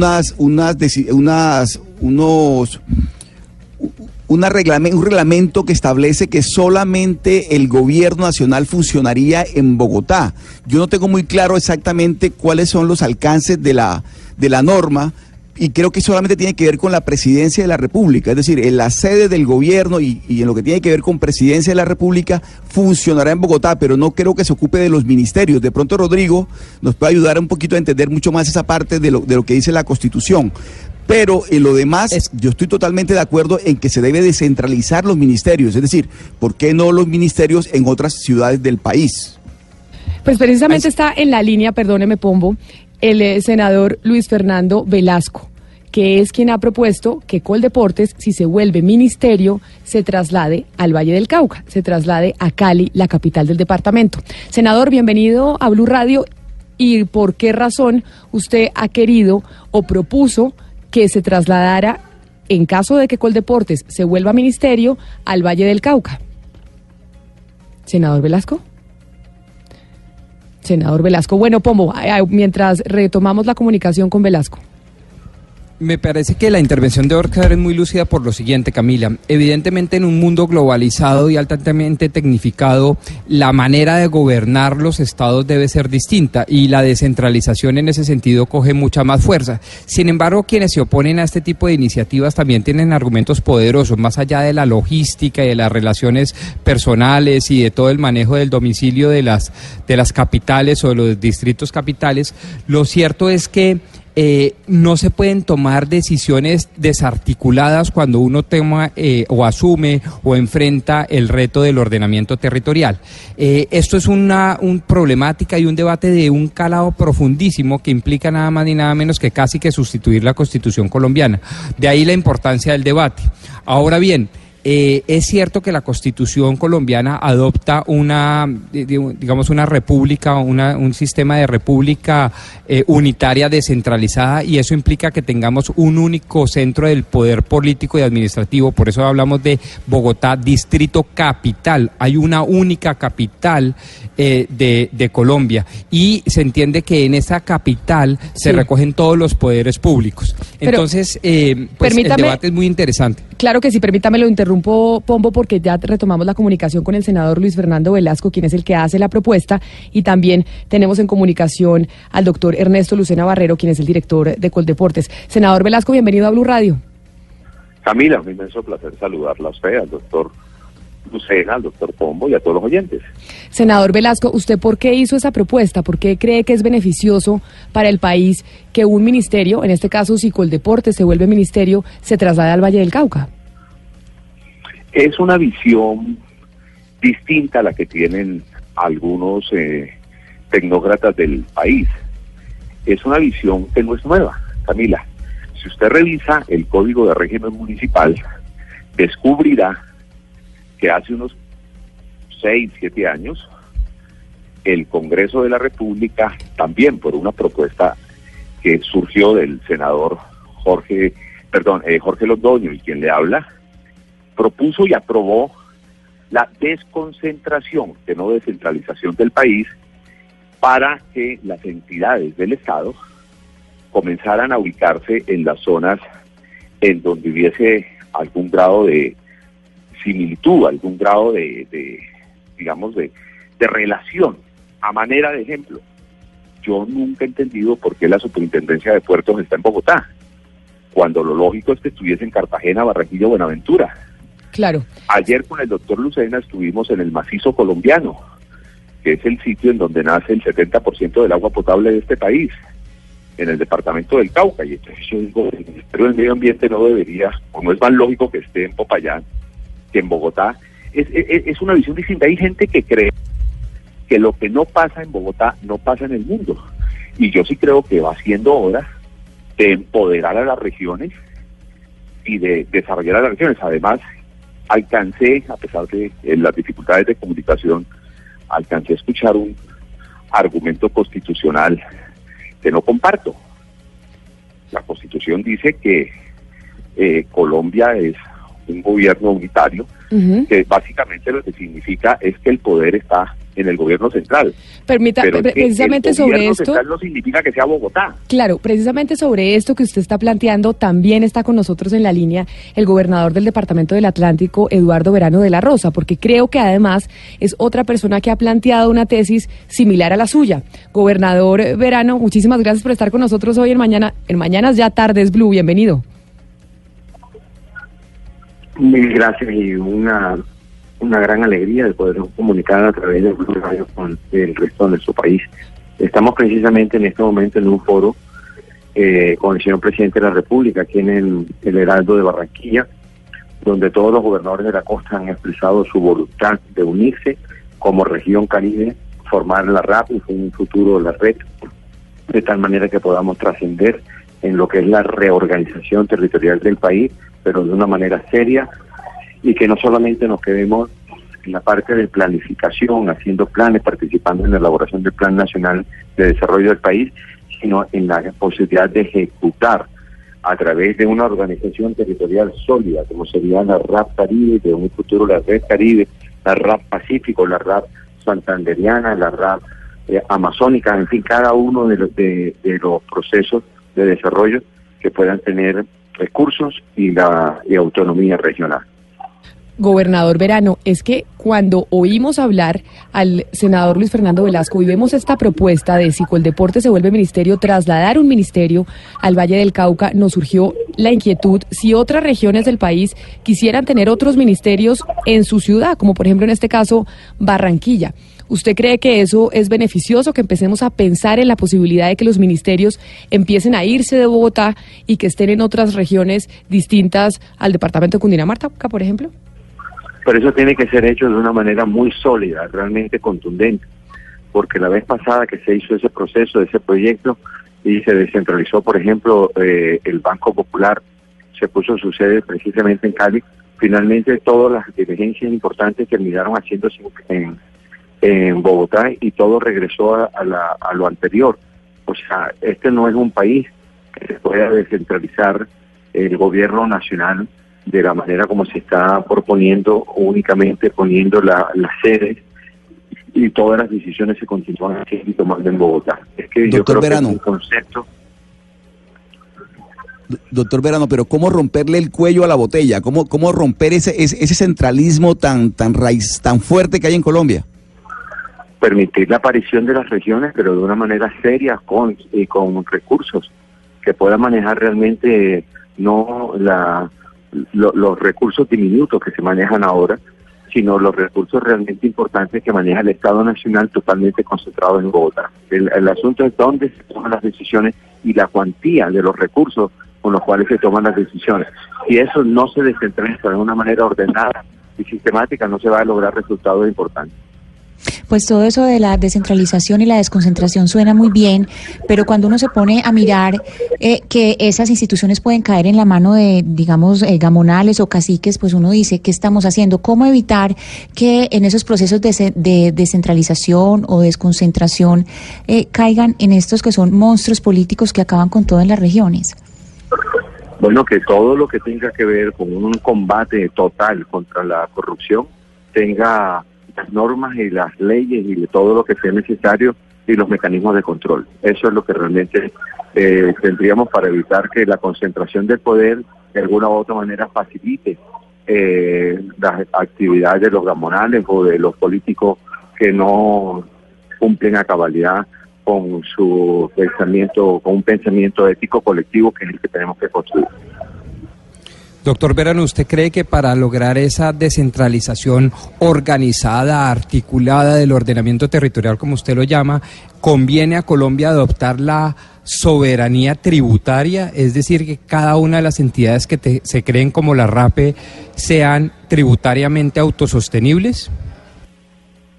En el sistema general de participación, aumenta la participación que se le entrega al manejo directo a la región. Yo sí soy partidario de eso y darle un control total al manejo de esos recursos para evitar su despilfarro, su mal manejo, su equivocado direccionamiento.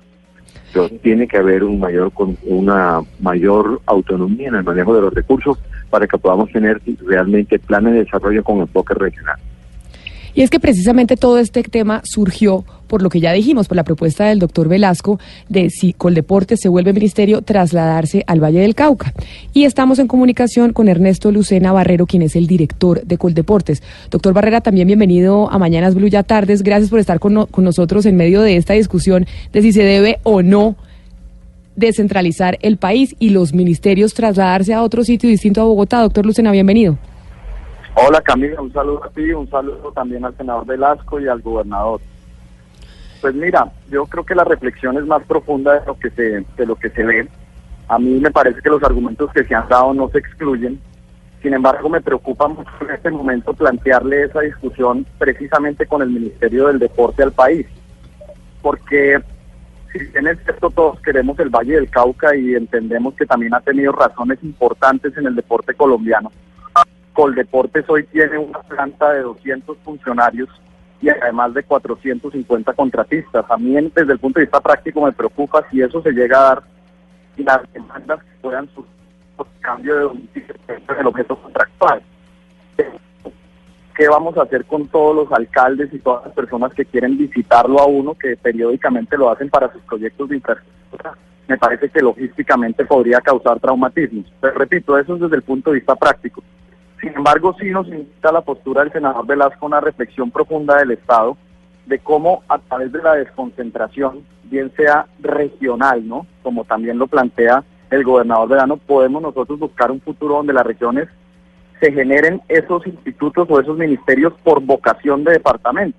Ayer que estuvimos en el Cauca, y no solo es el agua el que se produce en el Cauca, los deportistas que produce el Cauca también son inmensos, o el Chocó, por así decirlo. Yo creo que hay que tomarnos con calma ese tema y hacer una reflexión más profunda. Me parece que en este momento crear el Ministerio del Deporte y cambiarlo de domicilio puede ser peligroso. Senador Velasco, escuchamos al gobernador Verano de la Rosa siendo crítico con la medida, con la iniciativa, diciendo que el problema no es dónde está localizado el ministerio, sino de dónde sale la plata, y en este caso es de Bogotá. ¿Usted no cree, senador Velasco, que hay una dosis de populismo en esa iniciativa que usted está planteando? No hay una dosis de populismo, hay una dosis de reclamo de un país que está cansado de que todo se defina en Bogotá y que lo definan los egresados de 3 universidades privadas que estudian precisamente en Bogotá y que evidentemente, si vemos al país, se viven equivocando continuamente. Nosotros queremos que las inteligencias regionales también tengan posibilidad y puedan quedarse en su tierra. Y si los alcaldes, porque tienen que ir todos los alcaldes a Bogotá, perdón, hacer las vueltas. ¿Y por qué no más bien comenzar a acercar el Estado a las distintas regiones del país? Mire lo complejo, el doctor Verano tiene razón en un tema. Aquí estamos hablando de desconcentración, no de descentralización, porque descentralización es mucho más que trasladar una sede. Descentralización es dar autonomía fiscal, descentralización es dar autonomía política, y yo creo que Colombia tiene que ir hacia la descentralización. Pero ¿cómo culturalmente Nos hemos vuelto tan centralistas que mi buen amigo Eduardo Verano se asusta de tener que venir a Cali a hacer una vuelta en Coldeportes. No, señor, los colombianos cuando tenemos que hablar de energía eléctrica tenemos que ir a ISA, Medellín, y vamos con gusto.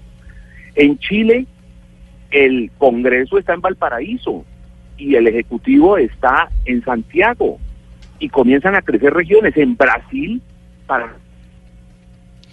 Creo que perdimos al senador Velasco porque tiene problemas de comunicación. Los celulares y las comunicaciones hoy nos están saliendo picho, como se dice coloquialmente, Pablo. Sí. Director Lucena, el presidente del Comité Olímpico Colombiano, Baltasar Medina, criticó también el hecho de que el Ministerio del Deporte fuera en Cali.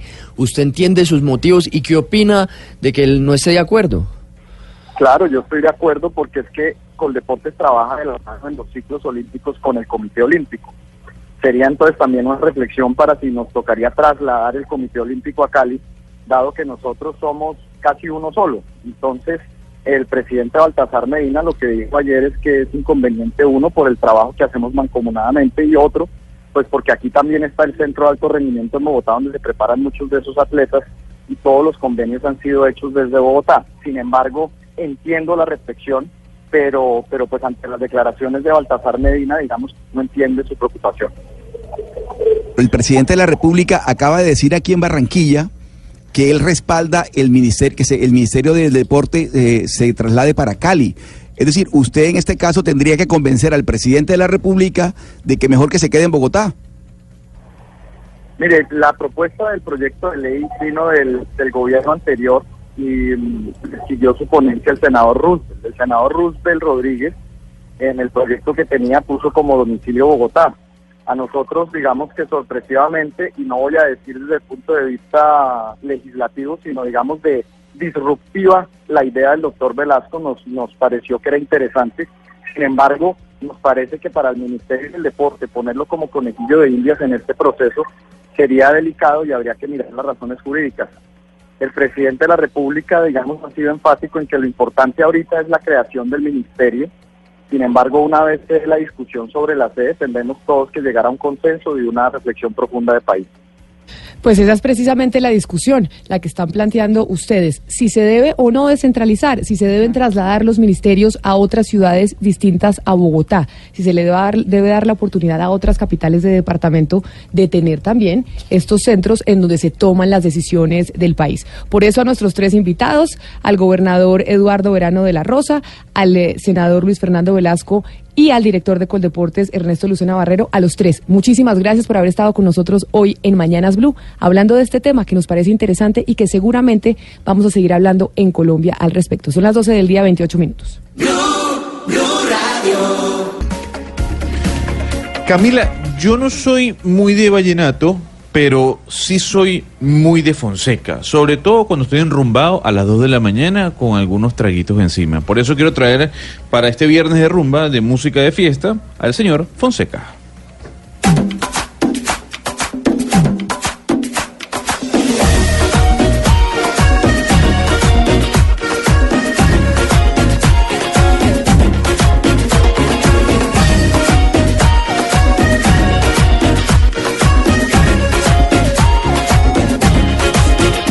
Donde me digas voy, donde quieras estoy. Eres la única que mueve mis sentidos, por eso te quiero. Quieres mi adoración, no, yo te... Es verdad que Fonseca es lo máximo. Y se vienen conciertos de Fonseca en todo el país, ¿o no, Diana? Qué delicia Fonseca, sí. A mí me gusta Fonseca. Sí, no sabía, pero creo, sí hay, o yo me lo estoy inventando. No sé. Pero y Fonseca le hizo un homenaje a Diomedes Díaz. Sí. Sacó un CD de canciones de Diomedes Díaz buenísimo. Y estuvo en... Usted le sigue echando pullas a Gonzalo, ¿no? Con el vallenato. Por Diomedes. No, pero yo además, Camila, yo quiero... A mí también me gusta Fonseca, por supuesto. Uh-huh. Yo quisiera hacer una pregunta porque yo, como no soy colombiano, yo no sé si ustedes catalogan la música de Fonseca como tropipop o como vallenato, porque ya hay tres oyentes que me están casi que insultando diciéndome que Fonseca no es vallenato. No es vallenato, claro que no. Es tropipop, pero le hizo un homenaje a Diomedes Díaz, que bueno, un músico vallenato, uno de los grandes músicos del vallenato. Él le hizo un homenaje a Diomedes grabando un CD de puras canciones de Diomedes, muy bueno además. Y ya que estamos con Fonseca y que estamos oyendo esta música de viernes, vamos a ver qué nos traen las ciudades. Me voy para Medellín, Ana Cristina. ¿Qué hay que hacer este fin de semana en Medellín? ¿Qué nos trae usted ya que nos vamos de fin de semana y a esta hora la gente ya está saliendo a almorzar? Bueno, este fin de semana les traigo un programa que es un programa muy de Medellín, un plan para el fin de semana, y es darle la vuelta a Oriente. La vuelta a Oriente es cuando uno coge la carretera a Las Palmas. La carretera a Las Palmas es la misma que lo lleva uno al aeropuerto. Pero hay un programa que les quiero recomendar y es revivir algo que hizo Anthony Bourdain. Y es que se fue a comer chinchurria al Parque de San Antonio de Pereira. Miren, ese es un plan de muerte. Venden empanaditas. Yo no sé ustedes cómo le dicen. ¿Chinchurria es una palabra universal o es una paisada que estoy diciendo aquí? Chinchurria no sabemos. ¿Qué es chinchurria? Bueno, en Argentina le dicen chinchulines o chunchurria o chunchullo, debe ser en Bogotá. ¿Chunchullo? ¿Será? Listo, entonces estamos aquí en traducción simultánea. Pombo, necesitamos traductor simultáneo. ¿Dónde está? Pombo, ¿usted qué sabe? Chicharrón. ¿Chinchurria es qué? A ver, chinchurria debe ser como una especie como de salchicha, ¿o qué? No, oye, a mí no me expliquen ni me pongan a explicar. Yo me la como y me parece rica. ¿Pero cómo es? ¿Un chicharrón o una...? No, eso es... No sé qué parte es el cuerpo del animal, ni quiero saberlo. Pero sabe delicioso. Pero ¿cómo se ve, Ana Cristina? ¿Cuál es su aspecto? Es como tubitos es chiquiticos, cortaditos. Eso es chunchullo. Eso es chunchullo. Chunchullo. Grasita chunchullo, por dentro. Sí, por eso. Me dicen por acá que son las tripas del pollo, yo no lo quiero saber. Uy, no. Son detalles que yo no quiero saber, la verdad. Pero saben deliciosos. Es mejor no saber, claro. Y Anthony Bourdain los dejó en su programa porque son deliciosos, eso les quiero decir. Y en Cali, Hugo Mario, ¿qué hacemos este fin de semana? ¿Con qué nos trae? Bueno, Camila, hay mucho por hacer, pero hay un plan buenísimo para mañana, sobre todo para los amantes de la música de este señor artista internacional que nos va a visitar, que es bastante polémico. Déjeme escuchar un poquito, le pido el favor a nuestro operador, para que ustedes luego me digan si les gusta o no les gusta. A ver.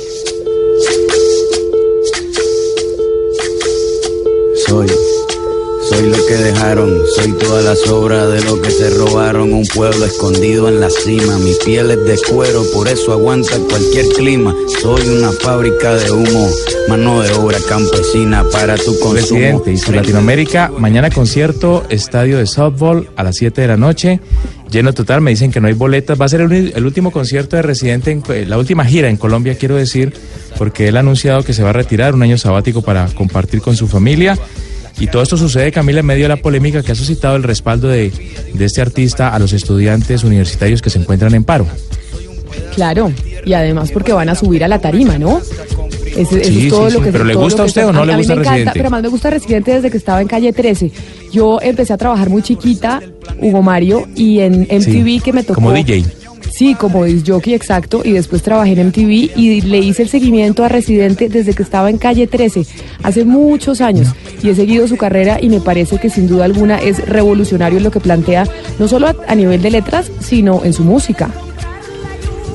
Sí, sin duda es, no sé si es canción social o cómo se pueda llamar, pero poco se ve y creo que Residente es un gran exponente de esa canción protesta moderna. Ese es el plan en el Valle del Cauca. Pombo, usted que está en Cartagena, de Cachaco, nos tiene plan para Bogotá, de Cartagena. Sí, ¿cuál es el plan que nos trae? Sí, claro, es lecturita de Cachaco, pero en la playa. Hay un libro delicioso, el último libro de Juan Esteban Costaín, Ningún tiempo es pasado. Es un librito que recoge una cantidad de ensayos de distinto tipo, históricos, filosóficos, y entonces uno se va leyendo como ensayitos de 4, 5, 6 páginas sobre, por ejemplo, no sé, la muerte de Rafael Uribe Uribe, el asesinato en 1914, o la Primera Guerra Mundial, o lo que se sucedía por allá en los años 20 en el Café Windsor en Bogotá. Es un libro delicioso, cortico, y que me parece que para todo cachaco que quiera salir a la playa a entretenerse con una buena lectura, bien vale la pena tenerlo a la mano. Y del cachaco nos vamos al costeño, ese sí de verdad, no el que está visitando. Oscar, ¿usted qué nos trae para este fin de semana? Camila, le traigo una invitación especial. Mañana hay un homenaje aquí en Barranquilla, en el Centro de Convenciones Puerta de Oro, a 30 juglares de nuestra música vallenata a partir de las 4 de la tarde. Pero además, mire, un gran amigo mío, un hermano del alma, el doctor Hernán Urbina Joiro, Nacho Urbina para sus amigos, un gran médico, uno de los mejores reumatólogos del país, escribió un libro que se llama Humanidad Ahora, y se lo dedicó a usted. Yo tengo el ejemplar que se lo traigo y se lo voy a entregar próximamente. Con admiración a Camila Zuluaga, del amigo Hernán Urbina Joiro, compositor vallenato, además que compuso una canción que todos hemos escuchado que se llama Tú eres la reina. Y le traigo algo más, le traigo un documental, el de Chabela Vargas, ese documental de Chabela Vargas, hay que verlo, extraordinario. Y otro libro, Dignidad, un libro de Michelle Obama, que se llama Mi Historia, un libro maravilloso. Para tanta cosa. Todo para este fin de semana, porque hay que hacer cositas. Sí, pero hay que estar ocupado. No, buenísimo. Y todo menos descansar, mejor dicho. Darle opciones a la gente. No, pero ¿le parece poco? Darle opciones a la gente, Pombo le está dando, Oscar, opciones a la gente y a usted. Ese libro del doctor Urbina es muy bueno, de verdad. Se lo tengo aquí para que el doctor Pombo... Ahora voy para Barranquilla, me lo presta, exacto. Me pasaré por allá, tomaremos el cafecito y me lo regala. Se lo lleva Camila. Y yo les traigo, pues no yo, pero es que sí, mucha gente este fin de semana va a tener como plan los deportes. Y en América Latina, no solo en Colombia, tienen como plan la final de la Libertadores. Pero antes de esa final de la Libertadores, a ver, usted, Gonzalo, ¿qué plan nos trae?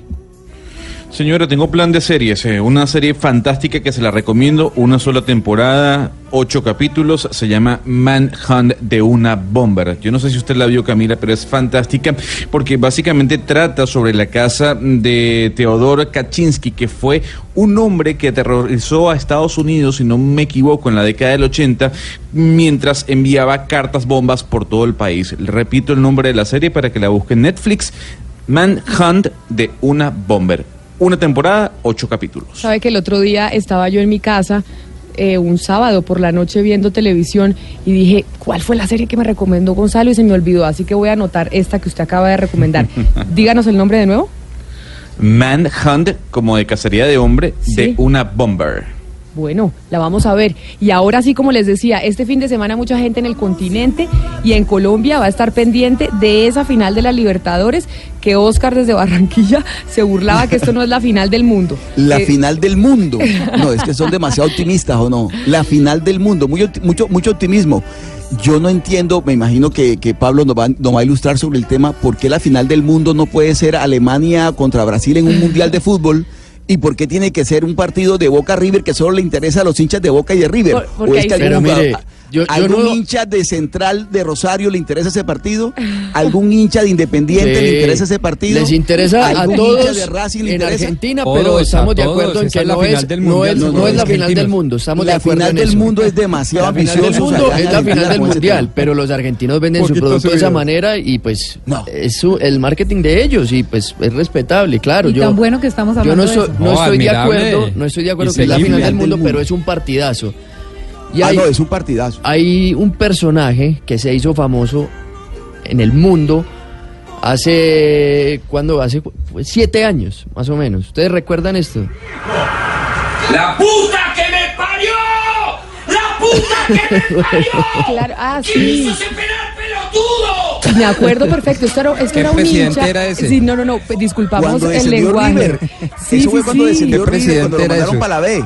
Pero además que era un hincha viendo el partido solo, porque dicen que hincha que se respete ve el partido solo en su casa sin que nadie lo moleste, no con los amigos, ni en un bar, ni nada. Bueno. Y era este señor, gritaba desesperado, pues así como lo estamos oyendo, insultando por lo que pasaba con River. Ese señor es el Tano Pazman. Nunca lo había oído. Que imagínese cómo debe estar hoy. Que preguntémosle porque está en la línea con nosotros a horas de esta final. River Boca en el Monumental. Pero se tiene que estar muriendo. Tano, bienvenido a Blue Radio. Buenos días, buenas tardes, mejor dicho. ¿Cómo va, Camila? Y ahí a todos en la mesa. ¿Cómo andan ustedes? Tano, este video suyo se hizo viral y yo me acuerdo haberlo visto y haber sentido su desesperación. Yo soy hincha, pero no a ese nivel. Era por un mal motivo porque River se estaba yendo a la B en ese momento. Claro. Ahora es para ganar un título continental. Claro, Tano, pero ¿cómo está el nivel de nervios, el nivel de angustia y cuál es la preparación? Bueno, primero el nivel de nervios y de ansiedad es muy grande para todos, no solo para mí. Yo estoy con mucha ansiedad por este partido, con mucho nervio.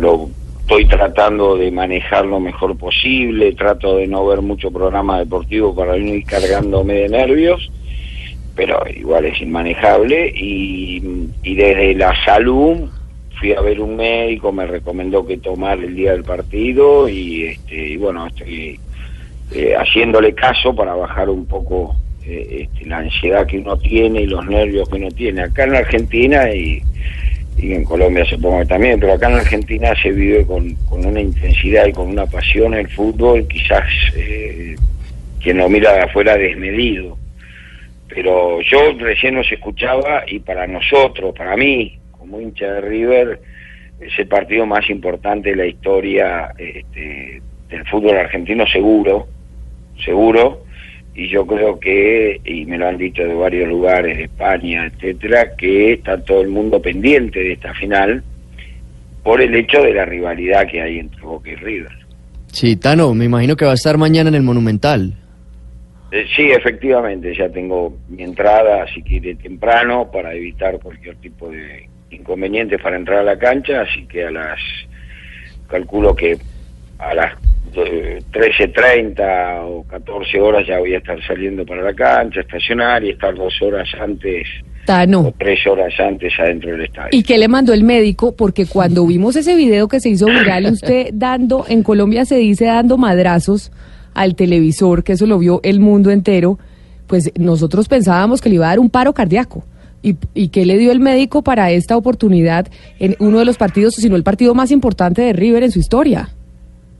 Sí, yo digo, es el más importante, y me dio un par de ansiolíticos, digamos, para bajar un poco la ansiedad y estar, no digo sedado porque es imposible, porque ante semejante partido es difícil poder manejar los nervios, pero por lo menos ir más o menos equilibrado a ver el partido. Y bueno, lo veré con mi hija y con mi hermano y sobrinos, y vamos a hacer unos cuantos en la cancha, amigos, ¿no? Va a haber 65 o 70 mil personas en la cancha. Okay. Pero nosotros somos un grupo bastante grande. Don Tano, usted comenta que es el partido más importante de la historia del fútbol argentino, o en este caso de River. Pero ¿por qué lo es? ¿Porque es una final? ¿Porque es la Copa Libertadores o por el enfrentamiento per se entre los dos equipos? Y yo digo que es una mezcla de todo. Primero, River y Boca nunca jugaron una final de Libertadores. River y Boca jugaron 2 finales en su historia. Una fue en el Campeonato Nacional del año 1976, que ganó Boca 1-0 con gol de Rubén Suñé, tiro libre. Yo estaba en la cancha. Y el otro fue el 14 de marzo, que fue el campeón de la Liga Argentina, digamos, de la Superliga, contra el campeón de la Copa Argentina, que es una copa que se pone en juego entre esos dos campeones, y que lo ganó River con goles de Escoco y del Piti Martínez. Pero Copa Libertadores nunca, han llegado sí a semifinal, pero nunca a la final. Y es la primera vez en la historia que se llega a una final, y donde va a haber un ganador. Mañana a las 8 de la noche va a haber un ganador por penales, por goles o por lo que fuere, va a haber un campeón de América. Y el hecho de que sea Boca River es especial. No sería lo mismo si fuera contra un equipo brasileiro o contra un equipo de Colombia. En este caso va a ser es muy especial porque la rivalidad que hay a nivel instituciones, no a nivel de amigos y esas cosas, pero a nivel institución sí, la rivalidad que hay entre Boca y River es muy grande. Imaginemos, Tano, imaginemos 2 escenarios, porque pues no podemos hablar de un empate acá, tenemos que imaginar o que se gana o que se pierde. ¿Qué hace usted en cada uno de los escenarios, cuando gana y cuando pierde? Bueno, cuando ganamos... Pero mañana, es decir, ¿qué va a hacer mañana? Mañana posiblemente, nos quedaremos en el estadio festejando hasta altas horas de la noche seguramente, y será toda una fiesta y una alegría enorme, y en caso que a River no le vaya bien, me volveré a mi casa y me quedaré encerrado un buen tiempo, y tengo que salir a trabajar el lunes de todas maneras, pero pero no voy a ver programas deportivos, no voy a leer más diarios por un buen tiempo. Tano, usted, bueno, es difícil encontrar un hincha más apasionado que usted por lo que uno vio en el video, pero dígame una cosa, ¿usted cómo se la lleva con los hinchas de Boca? ¿Cómo es su relación cotidiana con los hinchas de Boca Juniors? No, bien, no tengo problema, hay muchos hinchas de Boca, hay muchos hinchas de otros clubes que entienden que a ellos les pasa exactamente lo mismo con el fútbol. se enojan, quieren, que insultan a la televisión, y se ponen y se amargan y lloran o se alegran hasta saltar como locos, y bueno, al verse reflejados en mi persona, tengo buena relación con ellos. Tano, y ya para despedirlo, ¿usted tiene algún ritual? Porque hay gente, por ejemplo, que usa la misma camiseta siempre, o que se pone las mismas medias, o que usa los mismos zapatos, o le da el beso por la izquierda a la mujer. ¿Usted tiene algún tipo de ritual cuando se va a ver un partido tan importante como el de mañana? Sí, voy con la camiseta del club. Cuando, en caso de que sea, que no puedo ir a la cancha porque no hay público visitante, bueno, no veo nada de la previa, y entro al lugar donde está la televisión en el momento que ya empezó el partido. Son costumbres que, bueno, me han salido bien, pero las cábalas en algún momento se rompen, entonces hay que ir cambiándolas. Pero en principio, mañana iré a la cancha con la camiseta de River que llevo siempre, y nada, a tratar de disfrutar de un triunfo del equipo al cual amo, y lo llevo en el corazón hace muchísimos años, 60 para ser exacto. Pues Tano, mire, yo soy hincha de River desde aquí, pues mejor dicho, yo soy hincha de Millonarios, pero si me toca escoger un equipo en Argentina, quisiera que ganara River, así que lo acompaño en su emoción. Ojalá que gane su equipo, le estaremos haciendo fuerza desde acá, y no vaya a gritar mucho porque le puede dar un paro. No, sí, es inevitable, pero por ahora todos los estudios médicos que me he hecho en estos días, que me los ha pedido mi mujer para cuidarme, han dado todo bien, así que por ahí viene bien la cosa. Tiene que tener cuidado, mucho cuidado, porque queremos, si gana River, volver a hablar con usted y que no le vaya a pasar nada. Encantado de la vida, cuando quieran. Feliz Obviamente tarde. Si gana River, ¿no? No, bueno, y si pierde también, uno tiene que estar con el equipo en las buenas y en las malas y dar la cara. Sí, pero no me van a salir las palabras. No, lo vamos a llamar. Gracias, Tano, feliz tarde. Gracias a ustedes, un abrazo grande. Y para los que se preguntan por qué le estoy diciendo que le va a dar un paro, es porque acuérdense de este video que se hizo viral.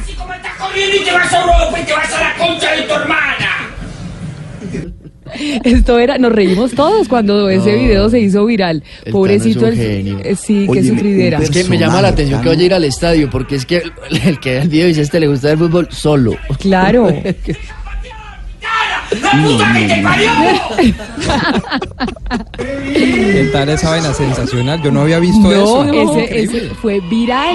¿Cómo? Es increíble. No, pero es que, ¿qué tal esa cosa? Estamos en la vez. No me paraba de reír, es que mira este tipo. No, y además es un señor, hágase de cuenta, Rodrigo, viendo fútbol tal cual, un señor de esos. Sí, un papá que se sienta a ver fútbol. Y que se vuelve loco, un poquito más elocuente. Pobre Tano. Pero, a ver, ¿cómo está la encuesta? Nosotros hicimos encuestas, sondeo, porque en Twitter no es encuesta, sondeo para ver la gente si iba a ver el partido y por quién a quién le iban a hacer barra, si a Boca o a River. A mí me da la impresión que aquí en Colombia es más famoso Boca que River. Pues eso no es lo que dice el sondeo. En @BluRadioCo en Twitter, River está ganando con el 65%, Boca 35%. Eso sí, gane el que gane, Colombia va a salir campeón, porque recordemos que en River está Rafael Santos Borré, no va a poder jugar por lesión, pero también está Juan Fernando Quintero, y en Boca tenemos a Frank Fabra, que está lesionado, a Edwin Cardona y a Sebastián Villa y a Wilmar Barrios, estos dos últimos que seguramente serán titulares en el partido. Está el arquero Armani, que jugó en Nacional. Sí, pero es argentino. Pero históricamente yo creo, Pablo, que los colombianos desde hace algún tiempo son muchos más los hinchas del Boca que del River, porque acuérdese usted de aquel Boca Junior tan exitoso. Bermúdez, claro, pero recuerde también River a Falcao, a Juan Pablo Ángel, a Mario Yepes, o sea, yo creo que Colombia está muy partido en ese sentido, y eso es algo bueno. Pero yo creía como Hugo Mario que también que la gente en Colombia era más hincha de Boca que de River, y de hecho, si no estoy mal, Ana Cristina, usted participó en la encuesta o en el sondeo de Twitter y usted dice que le va a Boca. Claro, no, pero es que entrar a la Bombonera, eso es como ir al Vaticano. Bueno, pero y entrar al Monumental, ¿no? Eso, yo entraba pues a los dos, y el Monumental también es impresionante. No, perdón, pero entrar a la Bombonera es algo muy especial. Algo a la mezquita de Córdoba, pues. No. sí, exactamente. Esas comparaciones nuestras, ya estamos como los argentinos, se nos pegó. Exacto, se iba a decir, y criticamos a los argentinos. Lo es que estamos hablando de la final del mundo. La final del mundo. Del universo, estamos hablando de la final del universo.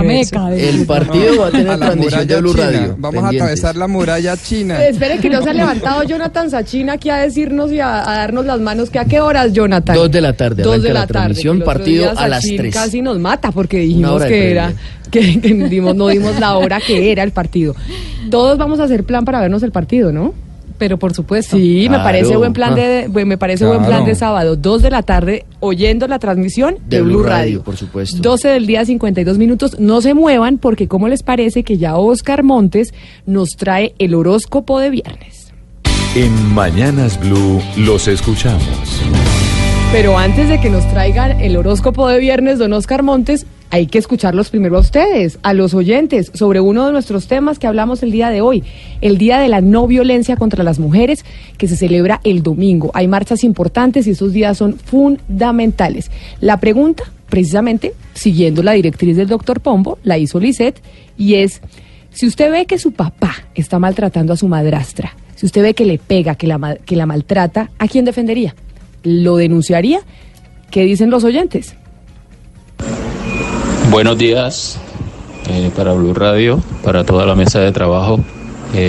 Mi aporte es que yo hablaría con mi padre antes de denunciarlo por el maltrato hacia mi madrastra. Si el maltrato continúa, sí opto por el denuncio. Muchas gracias. Bueno, él dice que habla. Claro que uno debería, pues sí, lo que pasa es que es el papá de uno, ¿no?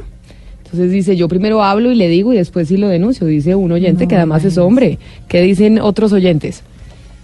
Hola, muy buenos días. Para opinar sobre la pregunta del día, soy Elena y definitivamente denunciaría a mi padre, así fuera mi hijo el que estuviera viendo que comete el acto contra una mujer, contra cualquier mujer, definitivamente lo denunciaría. Oiga, sorprendente. Bien. Mire, Pombo, la gente sí está diciendo que denunciaría así fuera su papá o fuera su hijo. ¿Qué dicen otros oyentes? Qué bien. Muy buenos días, les habla Jorge Mario Velázquez de aquí del municipio de Pácora, Caldas. Antemano, felicitarlo por el excelente programa. Con el tema del día, pues me parece que si es mi papá hay que demandarlo. ¿Por qué? Porque estamos defendiendo el género de la mujer. Igual manera está cometiendo un delito y si usted no denuncia es porque está siendo un cómplice más. Y entonces yo creo que esa es la mejor manera de uno hacer paz aquí en Colombia, que tanto le hace falta. Muchas gracias. Tiene toda la razón. 3 de 3. 3 han dicho que se denuncia. Cultura de la legalidad. Sí, que hay que denunciar sin importar. Y eso que, Pombo, a nivel jurídico, como abogado, usted cuando tiene primer grado de consanguinidad no está en la obligación de denunciar, ¿no?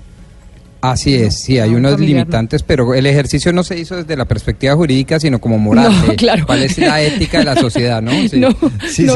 Ahí sí planeamos la pregunta con Liz. Sí. No, lo entiendo. Pero tiene toda la razón. Pero digo, jurídicamente, si yo veo que mi mamá mata a alguien, no la tengo que denunciar. En cambio, si veo que usted mata a alguien, sí tengo la obligación. Y eso es absurdo. Exactamente. Eso es absurdo que uno no tenga esa obligación. Pero cuando es que si fuera su hijo es distinto. No, porque es que hay unas relaciones de consanguinidad y de relaciones afectivas que el ordenamiento jurídico tiene que entrar a proteger, Diana, porque si no se empiezan a desquebrantar la familia, papá, el amor, las parejas, las comunidades sociales, entre esas la familia, porque además pero hay una cosa muy importante y además es que la denuncia no es una denuncia genuina y silvestre que busque propósitos ulteriores, sino que se vuelve una denuncia pues muy íntima y entonces por lo tanto flaquea en su digamos, sinceridad.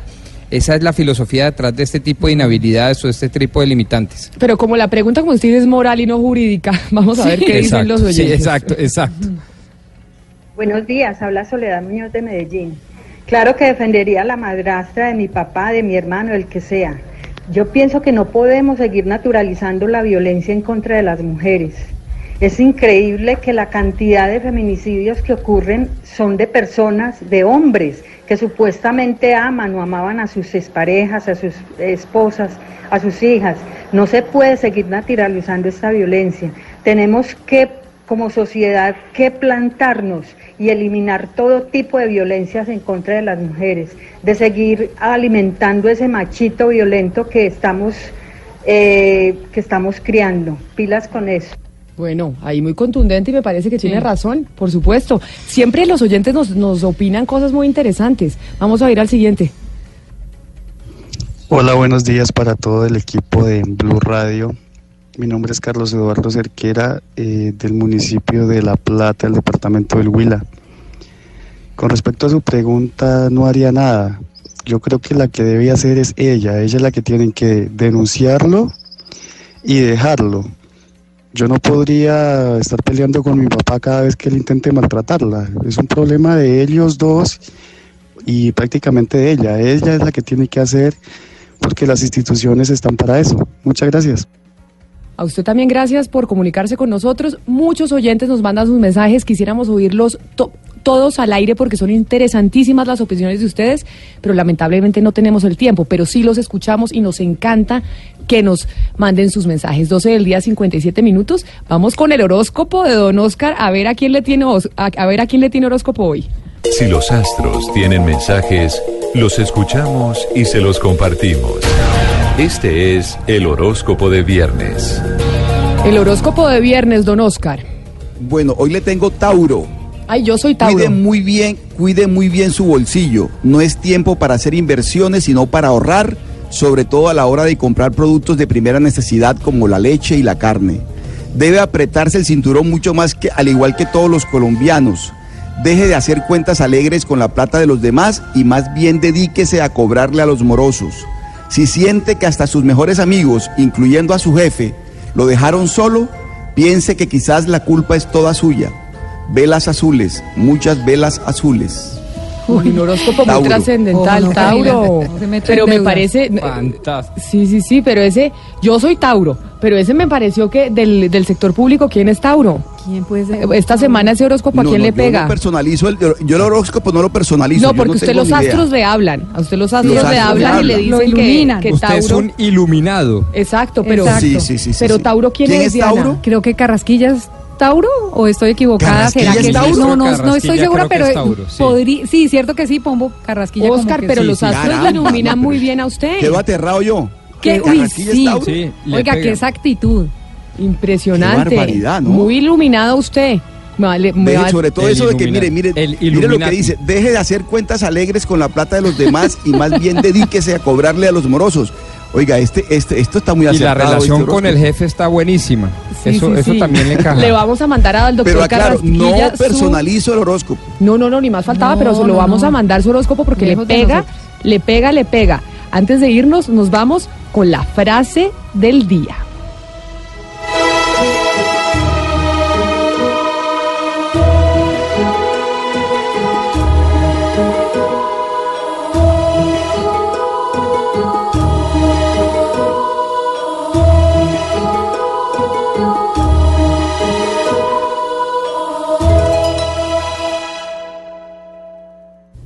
La frase del día después del horóscopo hoy es de mujeres. Y yo sé que Pombo, usted tiene su frase del día de mujeres, pero déjeme, le doy a Ana Cristina que nos trae una muy especial. Sí, a propósito del libro Una habitación propia de Virginia Woolf, hay una frase de ese libro que dice: una mujer debe tener dinero y una habitación propia si quiere escribir ficción. Y escribir ficción es tener su independencia laboral, es decir, las mujeres debemos trabajar para conservar esa independencia. Doctor Pombo, su frase de hoy. Frase de idea de nuestro premio Nobel de Literatura, Gabriel García Márquez, que dice así: la única verdadera idea revolucionaria es que las mujeres lleguen al poder. Ese es el verdadero cambio que modificará la historia del país definitivamente. A todos gracias y feliz fin de semana. Los dejamos con Meridiano Blue.